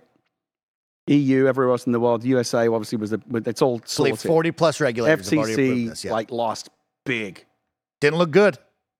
At They the lost, end of the day, didn't look good. worse in court than fucking Trump, and that's saying something. now, the UK is the last holdout. you see that Microsoft have been saber rattling a little bit, saying, well, maybe we just won't release games in the UK then if you're not going to play ball, which would suddenly now everyone hates the government in the UK. It's like, I can't play Call of Duty because of fucking Rishi, Shun- Rishi Sunak? Fuck you. And there's an election coming up. So they got to they, they, they got to play nice. And I'm telling you, this is happening. Look, I don't, I don't want to make this all political because you know that's mm-hmm. not that's not my vibe. It's not our vibe. It's not my energy. No. But like, let me tell you something. After thir- 13 years of Tory government, my homeland has been circling the drain for a long fucking time. It's it's bad over there, Mike. Oh, Gary. Brexit, cost of living, it's a joke. Britain is fucked. And this is an exact perfect example of why. Their fucking privacy laws and it's all bad over there. You could have a situation where Call of Duty is not released in the UK anymore. You could have a situation because Apple have said similar things. Britain has a, has a data privacy law basically that says you must, Apple or whoever, any technology company that wants to do business in the UK, must give us full access to your encryption so we can read people's emails or whatever when we ask for it. And Apple's like, fuck you, we're not going to do that because they, they don't, right? Apple's actually pretty good about something they don't like submit to. They tell the FBI to fuck off all the time when they need to get into someone's phone, right? You've got to have a really good reason, right? Um, Apple's now saying, well, maybe we'll just cut off iMessage and FaceTime in the UK. And they could do that. And I guarantee you the British government would take a bigger hit than, than Apple or Microsoft would. So I think Microsoft is gonna is gonna do a little bit of brinkmanship here, and the, the and the, the government's gonna have to, for once in its life, come to its senses and do the right thing. Let's get this deal done, Gary, because let me tell you what happened over the weekend. Something awesome happened, Gary. What's that? Maybe it was some magic wands. Maybe it was some people working in the background to do some awesome stuff. Maybe it was anticipation of this July 18th dead, deadline. But, of course, some Call of Duty servers have gotten some back end maintenance, Gary, and some classic Call of Duty titles have seen a major boost in player base. Black Ops 2, Modern Warfare 3, a number of other classic Call of Duty titles have received a server update, making the online play just a little bit better and smoother for fans all around the globe. And I took part in this, Gary. Oh, yeah? I jumped in and played some Modern Warfare Call of Duty 2 way back in the day. And oh man, we found a match instantly. We relived awesome moments. I was laughing, having a ton of fun. People have said the servers have been on this whole time, but people have said it's always been drowned out by hackers and cheaters. Now they're seeing a nice improvement. I think it was, I think it was to Tom this. Warren that that, that uh, showed a thing that said that those games are now like the most popular games um, on the Xbox platform currently because everyone's, everyone's rushing back to them. rushing back And it's play. weird. I saw a thing the other day at Team Fortress 2, which has been out since what 2000? I don't know how long it's been around. Barrett, how long's been Team Fortress 2 been around? Oh, uh, I, I definitely was in high school. Um, I would need to look it up, but I think it was Team little Fortress bit- 2 last week hit its highest concurrent player base in its lifetime. Team Fortress 2, 2007. so, 2007. Amazing. That game's been out for I can't do the math anymore. Almost 20 years. 16 Yeah. 16 years. And it's and it's more popular than ever. People are playing Xbox 360 games more than current generation. Everything old, everything that's old is new again. Here's a I cool love one. it. Good generation of games right there. Yeah. Shadowrun from the Xbox 360. Right. The iconic Shadowrun game also got some server maintenance. Much easier to find people to play with, which is awesome now because I loved Shadowrun back in the day. I thought that game deserves a remake or remaster. That had one of the earliest crossplays ever with Windows Vista back in the day, if you remember, which was insane and crazy to think about. Oh, I got to get. I got to one more gripe Lay it on- before I oh, forget. I know okay. this is a bit random. We'll I, I grind got to through dial it gears, all the way Gary. back. Bring it back. All the way back to Diablo. Bring it back. You know what? You know what's some bullshit, Mike? What? What? When I got the final altar of Lilith, Yeah. and there's like 160 of them. A ton. There's a lot, and some of them are really hard to find. I ran around with a with a map that I found, an IGN map. Yeah, Shout out yeah. to all the people that put together strategy guides because that's fucking hard work. And it's Shout a out to the wiki task. teams. Yep. But how many times do you find yourself going looking at like IGN or Polygon or whatever's got some map or whatever that you need to find everything? Yes. Um, my wife and I was actually, my wife had the iPad open. She's like, okay, it's over there, and I'm going around and getting it. Like we're kind of two manning it. Um, when I got that 160th, whatever it is, altar, I'm waiting for that achievement to pop, right? That big shiny diamond, the rare achievement. You know what it gave me? Fuck all. How is there no achievement for every fucking altar of Lilith in the game? Like that's like the that's, such a no-brainer. It gives, That's your it gave collectible, me Gary. That's Nothing. And I'm Come on. pissed off because I wanted it because I'm behind Alana in the fucking monthly rankings right Oh. now. She's killing it. I'm because Diablo is very stingy with it. I'm playing a lot. I'm playing the game probably more Mm-hmm. than playing more hours of a game more than anyone above me on that monthly. I don't know why it bothers me, but it does. That monthly leaderboard. I love that monthly leaderboard. But Yeah, I'm yeah. not getting anywhere because it never gives you any achievements. It gives you achievements for something stupid like make every type of potion. Yeah. Every altar of Lilith. I'm thinking here comes 100 G's. Fucking big fat donut hole. Bullshit. I'm telling you, we still got to get Stallion and or my good friend Ray Narvaez Jr. on the podcast to talk about achievements because those two guys, they know achievements. They don't they know what needs to happen in that world to be elevated to the next level. That was. I just wanted to gripe I like that, one Gary. thing. Let's uh let's celebrate some games. Coming your way because July Game Pass update for the second half of July is here, and we have games that are out now. Techtonica, the game preview, is coming to cloud console and PC. Toem coming to cloud console and PC. The late great Portillo, I believe, is in this game. Oh, Set off on a delightful expedition and use your photographic eye to uncover the mysteries of the magical Toem in this hand drawn adventure game. So, a good one for your family to go check out. And Porty's in it if you're a big, kind of funny best friend. The Cave coming to cloud and console. Double Fine Classic. We talked about that. Maquette coming to console and PC. Maquette is a first person recursive puzzle game that. Recursive? recursive. Thank you so I don't much. that. What, what, what, is Maquette? I've never heard of it. Maquette is supposed to be a really good puzzle game. Have you played Viewfinder yet? No, but I saw Patrick Klepek was raving about it. I should get that. Viewfinder's dope. Yeah. Viewfinder's really good. Not on Xbox, but really dope. I have the, I have other systems. I know you do, but if you want a puzzle game, Maquette actually people talk highly of as well. Okay, So Maquette, okay. go check that one out. Uh, on July 20th, Figment 2, Creed Valley coming to con- That's cloud today. console and PC. Wandering Village coming out to cloud console and PC. The Wandering Village is a city building simulation game on the back of a giant wandering creature. Build your settlement and form a symbiotic relationship with the Colossus. This game, I got to play at GDC. Really, really like it. If you're into Age of Empires, if you're into bi- city building management games, this game is dope. Controls very well on the console uh, controller. Well done. Check this one out. I like that one. Coming on uh, July 25th, Serious Sam, Siberian Mayhem, Cloud Console, PC. Serious Sam. I always forget. It's one of those. You always that? forget it exists. What's up with this, Gary? I've never played a Serious Sam game. I've I- seen them before. Have you ever played this? I've, I've dabbled with it. It's never been my cup of tea. What's the deal with that? I don't know. It's like a Duke Nukem kind Yes. of vibe. Duke Nukem, like a comedy shooter. Yeah, there was a v, there was a VR version. I don't know. It's never it's never been my thing. no good. I don't know if it's good or not. I just never got into it. July 31st, end the month with Venba coming to console and PC. If you're interested in Venba and you want to know more about it, guess what? My friends over at the PS I Love You XOXO team, Janet and Mr. Greg Miller, take you on a cool journey. They actually do a hands on preview event on the podcast with the creator of Venba. So if you Not want to hands learn on more, preview event. Well, he's hands on telling them, right? Well, uh, this is a presentation, so this Okay. is essentially like a, a presentation. It's almost like a uh, like a, a slide of uh, different Ooh. uh, things, uh, kind of giving a background on Venba, what inspired it, the development process of making a cooking game, um, and all that stuff. So yeah, it's a- it's a really cool kind of thing. But I just wanted to uh, you know make the make the distinction clear for sure.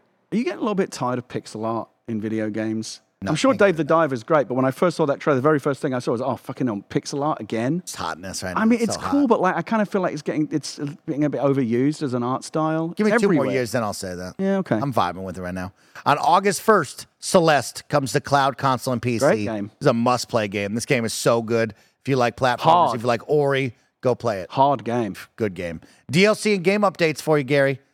Let's take to the high seas together because I know this one you're going to like. Sea of Thieves, The Legend of Monkey, Monkey Island, Island. July The game they never told Ron Gilbert about. Ron Gilbert about, yeah. Gary, what's up? Are we jumping into this? Nah, because I. I, I tried to get into Sea of Thieves that one time and it didn't happen because my Xbox was being weird and that was, they had one shot and they blew it. Their Pirates of the Caribbean one was so good. Yeah, yeah, yeah. It was so good, Gary, that I'm excited to jump into this. Okay. So yeah, I know that team over at Rare. sea of Thieves is one of those games that like people you, you don't hear a lot of conversation about it if you're not into it, but Yeah. it's really popular. People are really, people really good. like it. Yeah. July 25th, Dead by Daylight, Nicolas Cage DLC. Oh yeah, I like this. Yeah. that's cool. Yeah, I if you're ready cool. to jump in, Nicolas Cage will be there. He is a survivor, not a killer. So you Makes can run up with four Nicolas Cages if you want. I, I, I mean, I don't think I'll play the game, but uh, I'll, I'll, I'll watch. I'll probably watch some YouTubers play it because that's very, very um, popular game with streamers as well. Dead by Daylight. Oh yeah, so this that's a good game. Yeah. that's a good game. Yeah. Uh, for all you anime fans out there, I know we got three of us right here. Our director, I like Barrett, anime. you and I. Crunchy Crunchyroll Premium perk for a limited time. Get seventy five days of Crunchyroll Premium right now with your Xbox. So Game that's Pass. actually how I got more into anime. Like t- about a year ago, Okay. they had the same perk: seventy-five days of Crunchyroll Premium, which opens up their whole library um, with Game Pass. Mm-hmm. I redeemed the perk. I got and I discovered a bunch of anime from Hell yeah. it was great. And Crunchyroll's got some good stuff. And I like the fact that there's a whole um, cozy section, cozy anime, which is like my vibe now. Oh, I like that. Like just like like some girl who lives with her cat. Like nothing Okay. happens. That's my speed these days. How about a grand adventure on the high seas, searching for the One Piece? It's too much. There's too it's much. too much, Gary. Don't do it Gary, to yourself. Gary, Aren't I there like can't. five Mike's fucking thousand episodes? Yes, and I'm on 322, Oh, yeah. and I can't stop. I'll Gary. tell. I'll tell I'm you. The, on I'll tell you. I'll tell you the animes that I'm into the most. Lay it on us. We love De- I, and I'm going to sound like a total casual because I'm just going to say all the popular okay. ones. Yeah, yeah. Demon Slayer. Yes. Boom. You on I season told, three? I told you what happened about it. Barry. You, you may remember this. When I got to the end of season two, the Entertainment District arc. Yeah. That final battle. Is it upper six that he fights? The one that's Yeah, two, it's two the, demons. It's, it's the first upper ranked demon. the first, yeah, it's, it, yeah, the first upper rank demon that they fight. It's like the just the fight alone is like three episodes long, and, it's I so remember good. I remember watching it and thinking, is it just like I don't know? I haven't seen a lot of anime, but this might be like the fucking best anime fight I've ever seen. and, And, so I went onto Gary- Twitter and I was like, is it anime people tell me like I feel like I've just seen the best anime fight ever, and I fully expected a bunch of people to come and go, oh no, you need to see this Yeah, yeah, thing. yeah. They were like, no, that is the best anime fight ever. Yeah, it's and- fucking and amazing. Let me tell you, season three uh, just wrapped up recently, Gary. Swordsmith Village. and they like I It's not as flashy as Entertainment District, but just the animation alone. I would say they Oh, somehow shit. upped the ante. Hey, Fucking He's Virgil Barrett. How, the yeah. hell has he been able Oh, to do that? Come on, he's Uh, talented. Yeah, the, the You look like you're actually broken. there. Yeah, I know it's full. That was fucking cool. Um, and so yeah, Demon Slayer highly recommend for anybody uh, getting the Crunchyroll. yeah, I got to I got to do season three. Also, Jujutsu Kaisen season two uh, is airing right now, so a perfect time to check out Jujutsu Kaisen. So the other ones, the other ones I Lay like. it on me. Um, and again, I'm just going to do the. Um, no, no, no, there's no deep cuts here. Nah, give oh no, I, like. there might be a couple. Okay, uh, and Barrett can like, like, his like, instant reactions. as I say them will be interesting. Some of them are obvious. I, I do. It, it lost me with this latest, latest season because it's Okay. so bizarre, but I still love Attack on Titan. Yup. Levi Ackerman is one of my favorite characters in all of anime. That guy's a fucking badass. I love that character. Okay, I like that. and that. I think they did him dirty in season four. Um, has has the uh, Barry? Do you watch Attack on Titan? No, not really. Okay, oh, I was gonna ask you something tried, about it. I I- tried I- out the first season. They this wasn't for me. it, they did so the new s- like the last this is the, the final season, but then they split it into like eight different parts. Yeah, yeah, of course. So Yeah. the last episode that I saw was the beginning of like what promises to be like the biggest battle in Attack on Titan oh, history. cool. And so I, I'm I don't know if the next episode's dropped yet, but I'm very keen to see more. I see how Attack on Titan because it, it is now like the final run. I like that. Yeah, yeah. Um, My all-time favorite anime, Lay it on me. and there's nothing. No, I'll, I'll save it for last. Okay. There's another one that I like. It's really weird, but I like it a lot. It's called Assassination Classroom. Do you know this one? No, I've never heard a lot about this one. Yeah, It's really fucked up. so there's a school for there's a school for assassins. Oh, okay, Which cool. sounds very anime. Sounds very right? cool. Okay. Yeah. Just bear with me. It- It's funny. Like every anime that you, any any anime um, synopsis or premise that you hear, you're like, that can't be real. But no, they're all real. They make all this shit. So it's, it's a it's a school in Japan, obviously for um, kids who are gonna who are gonna graduate and go on to be like elite assassins. Okay. But it looks like a school. They wear school uniforms and blazers and stuff, and you know, schoolboys and schoolgirls. But they're learning like assassinate, assassination techniques. This alien, this like godlike alien, shows up, who basically is like looks like a big octopus with like a big smiley face, like a big round Pac-Man head. It's Oh, I've seen weird. that guy. Yeah, yeah. he's really fucking with Uh-huh. a big like permanent grin. And he basically said he's got he's got like godlike powers. And he says in th- I think he says like in 30 days or at the end of the year, I am going to crash the moon into planet Earth and fucking kill everybody, uh, unless one of the students in my class can figure out a way to assassinate me first. But he's absolutely unkillable. And so all of the every time they try it, he, they fail because he can't, he's like he's he can't be killed. And I I got I stopped watching it, but I need to get back into it because I want to know what happens. It's mad. This is wild. I like this. Yeah, yeah. Assassination Classroom. So Okay. I like that one. There's a really, really weird one. Like, you know, there's like a whole strand of like weird, like, um, I, I, I'm not getting into like the porny stuff because that like that that whole section is just fucking weird to me. But Yeah, there's yeah. like relationship type anime. 'Kay. That's fun. Um, there's one called Rent a Girlfriend Okay. that is really interesting. I don't know if you've seen that one. That one's fun. You should have me on this Do you podcast. see this? I got, Yeah.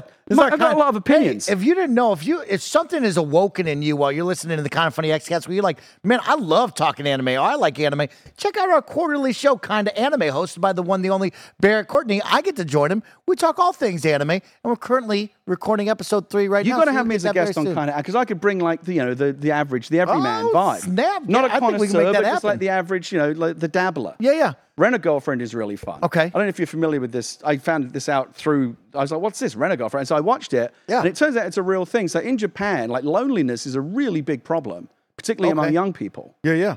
And so you can literally, it's not prostitution. They don't do anything inappropriate, but you can you can go on an app and rent a pretty girl to go on a quote unquote date with. Oh, and she'll okay. pretend to be your girlfriend. She'll like she'll hold hands with you, laugh at your jokes, go eat sushi with you, go to a movie, go Make to the aquarium. Make my mom proud of me that I finally got a Right. Yeah. Introduce it to you. So that's the thing. So he, this guy who's kind of a sad guy, breaks the one rule, which he falls in love with the girl, Ah, which you know you're not supposed to do love. right? Because it's all professional. Like as soon as the date's over, that's it. You're done. Um, and so, uh, but he like he falls in love with her. He introduces her to introduces her to his parents because his parents are like, "When are you going to get a girlfriend?" He brings her into the mix. Say, "Well, here's my girlfriend," and she has to pretend to be his girlfriend for the benefit of the parents as well. And it's like a weird sitcom. It's bizarre and ja- very Japanese, and in the, in a way that only anime can be. Okay. But it's nuts. I don't know. I just really enjoy. I like that, Gary. I'll That's a that different. up. That's a different flavor.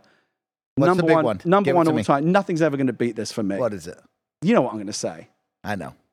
One Punch Man. Lay it on him. Come on. The you know they're making a game.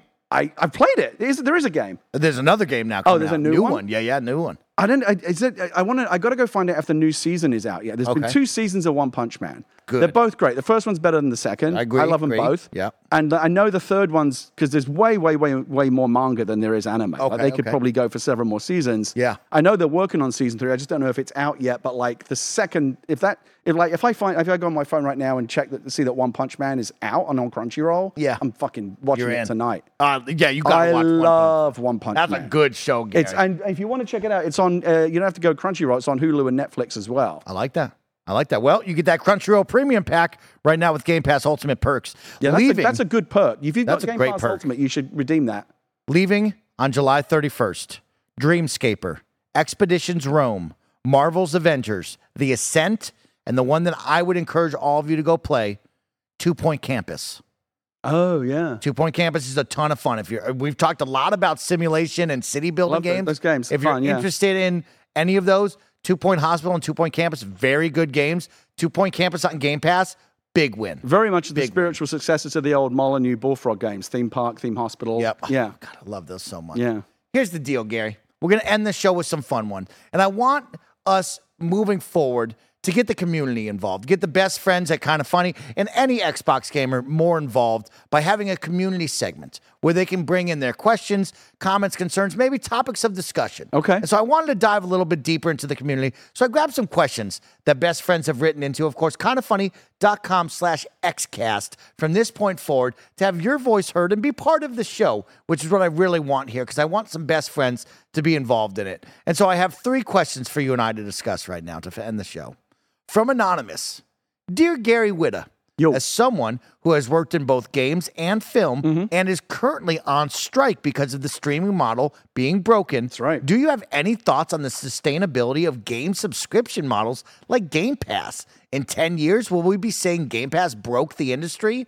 If not, what do you think makes games different from films and TV? It's a good question. It's, it, I've seen it come up a couple of times now.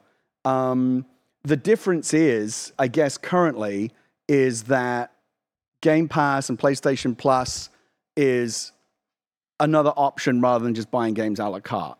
Whereas with you know Netflix and all the Disney Plus and all the streamers, it basically completely took over, right? Like they still sell Blu-rays and you can still buy in 4K discs and you can still buy movies on iTunes or whatever or whatever service. But I think very few people do that anymore. I think people just went like, apart from the cineasts that like want their 4K Blu-ray with the higher bit rate and um, you know lossless audio and everything. For most people, like I was gonna, I was thinking, we love the Super Mario movie. My kid really loved it. I looked into buying it on um, iTunes, and I was like, oh, it's going to be on Peacock for free in like two weeks. So I'll just wait two weeks and not buy the movie. There it is, So I yeah. already pay for Peacock. Of course. So like, I think that as, oppo- as opposed to Game Pass and, and PlayStation Plus, which is a nice adjunct, and it's debatable whether or not it would ever like take really um, uh, take over. Be, no, Nintendo doesn't do it at all, right? And they're one of the biggest players. Uh, the studios went all in on streaming without really doing the math. They were all cha- they were all chasing Netflix. They were all chasing this gold rush of like, oh, Netflix is making all this money. We got to get you know built, and they, and they built these apps, Disney Plus, uh, Paramount Plus. You know, they all just fucking "Wah," and threw all their content up there. Apple obviously got into it as well. None of these none of these places sell content. It's all you know one subscription, and now they say now they're saying they're not making any money. Now that might be bullshit. Hollywood has a long history of very creative accounting uh, to prevent people. Talk to my, talk to my friend Ed, Ed Solomon, who wrote the Men in Black movies. According to Sony, those movies have made no money. Do you think that's true? No, of course it's fucking not. They just don't want to pay him. Peter Jackson had to take New Line to court. They tried to, they tried to say that the Lord of the Rings movies didn't make any money. And he took him to court and they had to pay him. My friend Eric Heisserer, who wrote this movie Bird Box, the, it, at one time it was the most streamed movie on Netflix, the most popular movie on Netflix, and they tried to say it wasn't making any money. So they didn't have to pay him any residuals. He went to the Writers Guild and they uh, took him to, I don't know if they took him to court, but they got into like a legal proceeding and forced Netflix to own up to the fact that, in fact, they were making shitloads of money. And they not only had to pay him what they owed him, but they had to, he was a test case, they had to pay other writers millions of dollars in residuals that they were, that they were keeping from them. These people are not, these are not good people, Mike. Yeah, And that's why we're on strike. I like that. You cannot, I, don't get me started. You cannot fucking float around the world on a $500 million yacht and then say you can't afford to pay the people that made the content that bought you that fucking yacht. Come on, man. No. You know that. So do we see the same in games? So, yeah, I went back off- to the question. No, no, I, I I like where you're at, right? Because you set us up so perfectly of where we're at now, right? Especially with games and being on the horizon of subscription services, maybe coming to dominate, maybe not, right? Like there's a very interesting blend of where we're at right now, where people still buy games. We're not all in on Netflix and Hulu like many people are, where they just don't buy movies anymore. So the question is, do you think we'll have this problem in 10 years from now with game subscription services? One final point. Lay it on me, Gary. I want to hear it, man. Netflix just this week posted record, all time record quarterly profits. They're bill- billions. And, they, and they're saying they can't afford to pay anyone. Something's, something's wrong with this picture, Mike. Yeah. Yeah. That's why we're on strike. We all want to go back to work. I'm desperate to go back to work. I'm fucking over it. I like playing Diablo 4, but honestly, I'd rather be working. I have so many projects that are ready to go that I was literally getting ready to take out for the, to the strike, uh, before the strike. And now, they're all have, now they all have to wait, maybe until next year. I'm not planning to work again next year. I'm very fortunate in that I already made, made, my, made enough this year to qualify for another year of health insurance. Thank God for health, my health insurance. 'cause yeah. It covers my whole family. Wow. A lot of people don't make that much and they have to figure out their own health insurance because the health system in this country is a disgrace. I, I, I could go on. I know you I'm not, I'm not going to. But like, you see these people on these fucking idiots going, oh, wait, actors, don't they getting paid enough already? Aren't they all rich? No, of course they're not. Jessica Chastain made the point 87%. You can't look at Je- and go, well, isn't everyone Jessica Chastain? Of course they're fucking not. 87% of members of SAG don't even make the minimum $26,000 a year. Think about even living on $26,000 a year, but that's also the minimum where your guild health insurance kicks in. They're not even making that much because these streamers won't pay, they, they won't pay any money. I want to go back to work, Mike. We all want to go back to work. But until these billion dollar companies and these billionaires pay us a decent amount of money. Did you see the other thing in the, the other thing that came back from SAG? Lay it on me. What two two of the things that they asked for? Increase the penalties for uh, not providing the cast with adequate meal breaks, which haven't been Come on, updated man. since 1961. Do you know what? Do you know what the? Do you know what the what the uh, uh, um, AMPTP's counter to that was? They didn't even counter. They just said no. They just rejected it. It's pennies to them. It's a pittance. The other one was increase the penalties for not allowing actors to have sufficient rest periods between work days because they're expected to work 18 hour days, seven days a week. Rejected. I don't know what these people think they're doing. Do you see the thing about them cutting down the trees outside Universal? That. 95 plus degrees heat in LA right now. And the, and the picketers who are walking the picket line outside Universal Studios were walking in the shade of these beautiful ficus trees that have always been along Barham Boulevard. They showed up one day this week and someone had been out in the middle of the night and fucking chopped all the trees. so there's no shade anymore. Because those aren't their trees; those are the city's trees, and Yeah. the city's investigating. it. Yeah. Come on. LA on, City man. Council is now saying, well, we didn't chop them down. And in fact, they're in violation of various different branches of tree law, which I didn't even think you didn't know was Yo, a thing. That's a big deal. Tree Gary. law is serious. Well, they big de- fucked up. That's a serious deal, bro. They might have they No might joke. have to replant all of those trees, which is going to cost them millions. Of, it's already costing them millions of dollars a mm. day. It's been it's been pointed out before for the amount of money that guild that, that the Writers Guild and the Actors Guild are asking for.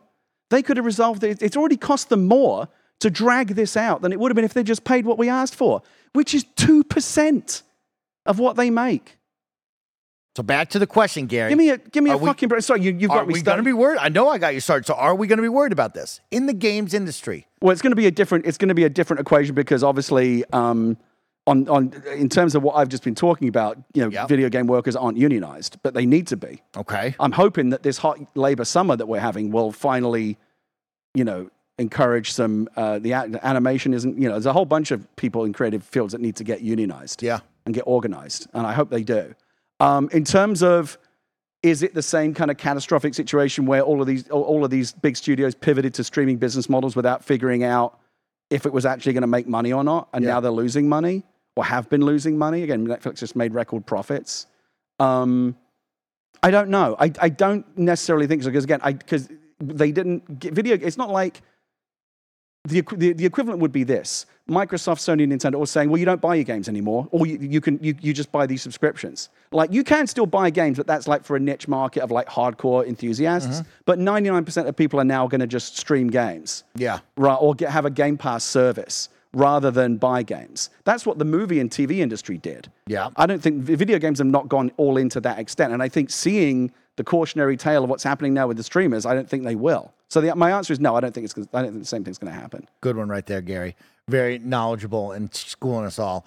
Last one, since we took up some time, I want to go to Gene Jacket, who writes in and says, Now that the Indiana Jones and the Dial of Destiny has released and effectively bombed, do you think that Microsoft slash Bethesda plans for Machine Gun or Machine Games Indy, uh, Machine Games Indy game change at all? We learned that the that in the FTC case that Microsoft predicted that it would sell 10 million copies on PlayStation alone before making it Xbox exclusive. But now, with how poorly Dial of Destiny performed at the box office, it sure seems like Microsoft massively overestimated the appeal of the IP. What do you what do you do with an expensive, still in development game based on an IP that's seemingly no longer relevant? Is it too late to scale back, or do they continue on full steam ahead and just let it be be a lost leader for Game Pass? Thanks for all the fantastic shows, KF Crew. I think that's a very good question. It's a the, great the, The thought had occurred to me as well. Yeah, it on Did you see Indiana Jones? I did not see this new one yet. So I thought I saw it. I actually thought it was quite good. Really? Yeah, it didn't Okay. crack. It didn't crack my top two. It's- Okay. it's, not my. It's probably. my- It's probably my top two 'cause they're probably my third third favorite. That's a positive. That's Yeah, good. but That's my but my ranking is weird though because like most people would go Raiders and then Last Crusade. Yeah. I didn't like Last Crusade. Okay. And I really didn't like Crystal Skull. I thought Crystal Skull was just bad. Yeah, yeah, yeah.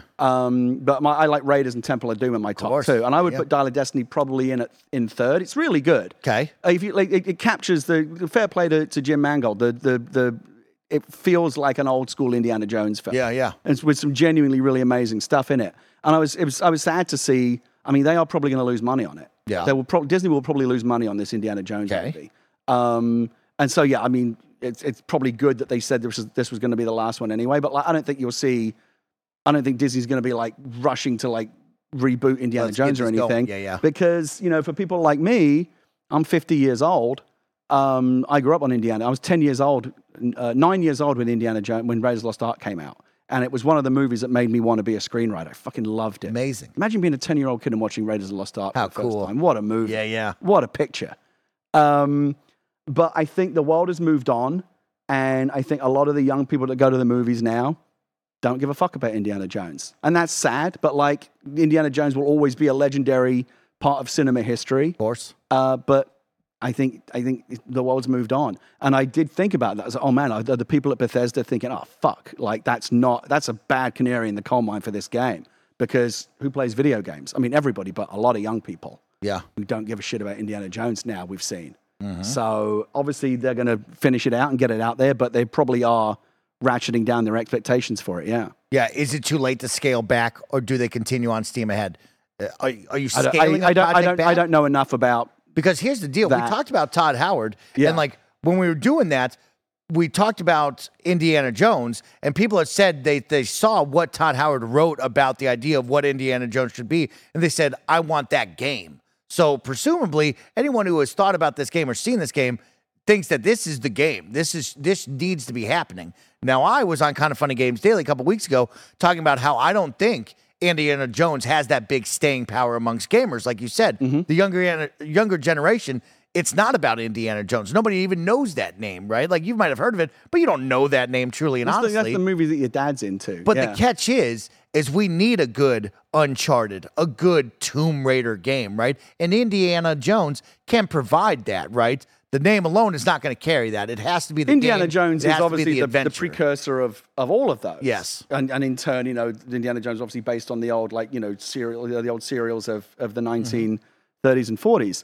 Um, yeah, I if if I had to guess, I would guess that that Bethesda and the people at Machine Games it's probably probably put a little bit of a cloud over it. Whether or not it affects how they continue to budget the mm. game and their ambition for it, I don't know. Like once the train leaves the station, you know, you probably just got to finish it out the way it is. Yeah. But yeah, I, I, I like I said, they're probably going to lower their expectations a little bit because they just had a massive test case and it did not work. Again, nothing to do with the quality. It was, that was a good movie. Mm-hmm. It was people reviews were mixed on it. I personally liked it a lot. I thought it was pretty good. Yeah. But it, but it proved that audiences today don't really want it. Barrett, let's circle back really quick. If you remember, Barrett, it was me and Blessing on the table with Tim Gettys, and we were talking about how Disney and Microsoft made Indiana Jones exclusive mm-hmm. to Xbox. And I said that I don't think people in the streets will be screaming, Indy, because they don't get Indiana Jones.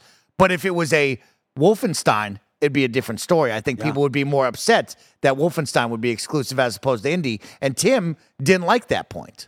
He was on the opposite side. Is that correct? From what you remember? Uh, I think the argument devolved into just in general success. Name recognition, and- yeah. And, and name recognition, but general success, taking out the PlayStation side of it, I believe, of what would be more successful, a Wolfenstein 3 or an Indiana Jones game. Now, do you think it would be a different situation? Like, like you said, Dial of Destiny bombs, quote unquote. I don't know. I, I, I have don't wanna look at, I love to look at the numbers, but I mean, it was an extremely expensive film yeah, to it, make. it bombs Doesn't. because of how expensive it was. Yeah. It doesn't light up the world. Let's say that. How about Yeah. that? I Does- mean, yeah. I mean, the, not the these talk these the movies have to put up massive numbers to justify not just the budget. You think about what they co- co- that movie cost almost three hundred million mm. dollars to make, and then add that on again, probably for all the marketing and everything. These movies have to make like two billion dollars to earn out. I don't think it's going to do that. Do you think gamers are more upset that they're not getting Indy, or do you think they would be more upset if they weren't getting Wolfenstein? Wolfenstein. Like right this moment, if this was the game coming out, you think they'd be I- more upset I- that if- Wolfenstein's if- not if- if- going everywhere? If, if the people at Bethesda and Machine Games right now could like just slide into a parallel reality where the, where, where they're like deep into the, the development of a new Wolfenstein game instead of Indiana Jones, based on how the movie just performed, I think they would probably take that. Yeah. Well, we'll find out very, very soon. I mean, from what everything is said, Todd has something good over there, and people are Oh, I'm, sure- I excited mean, the about show, it. I'm So sure the game's is- going to be really Yeah, good. But the movie was cool. also pretty good. Oh, hey, it's not enough. Yeah, not enough. So that will end our fun community segment. Thank you all so much for writing in. We have many more questions to get through. Of course, you can get involved in the show and have Parris, Gary, and myself talk about some of your questions or topics anytime here on the Kind of Funny Xcast. Right in to kindoffunny.com slash Xcast, and we'll have a fun topic of conversation with all of you. But Gary, lay it on me. One more thing. Lay it on me. Um, so today's the as we record this, the twentieth, right? Yes, it is. And so, but people will be listening to this the 21st, the twenty first. Yep. Do you happen to know what day that is? 7 21 2022. 7 21 2023. Try to keep up. I'm keeping up. Yeah. I think I know what day it is. Is it your birthday? birthday. Happy birthday. Happy Tell him, birthday. Gary. Happy It's birthday, Gary's birthday. to Make sure to write him nice things in the comment section down below on YouTube. Tweet at him and find him running the streets of Sanctuary because he will be setting you free and saving the day. I'll be on tonight. I think I'm gonna try. I'm gonna try. You gonna something- stream? You gonna stream for No, your I'll just play. I think I'll just play tonight. What you, okay, before we go, what do you like to do on your birthday, Gary? What's the well, thing? tomorrow I'm doing the Barbie Oppenheimer double bill. Yo, Gary. We got a, we got a sitter all day. I'm doing a nine o'clock, nine a.m. Oppenheimer. okay. Takes us up to about noonish because it's a three-hour movie. Love it. With an hour for hour lunch break, Okay. and then like a, a like a 1.30 or two p.m. Barbie, and that's my oh, whole day. Oh, Love what a that, combo! Gary. Gary, let me take you out to dinner one time. Some good Indian food again. Because I we got to go. We got to do Benny Benihana. we got to do Benny But I, I can't stop thinking about when you. you want to go back? dinner. You want to go back to the good place? I do, Oh, Gary. I really do. That butter chicken, is just so Oh, fucking good. So much fun. With that, we got to get out of here. Wish Gary Gary Whitta birthday, and uh, we'll see you back here next week. Goodbye, everyone.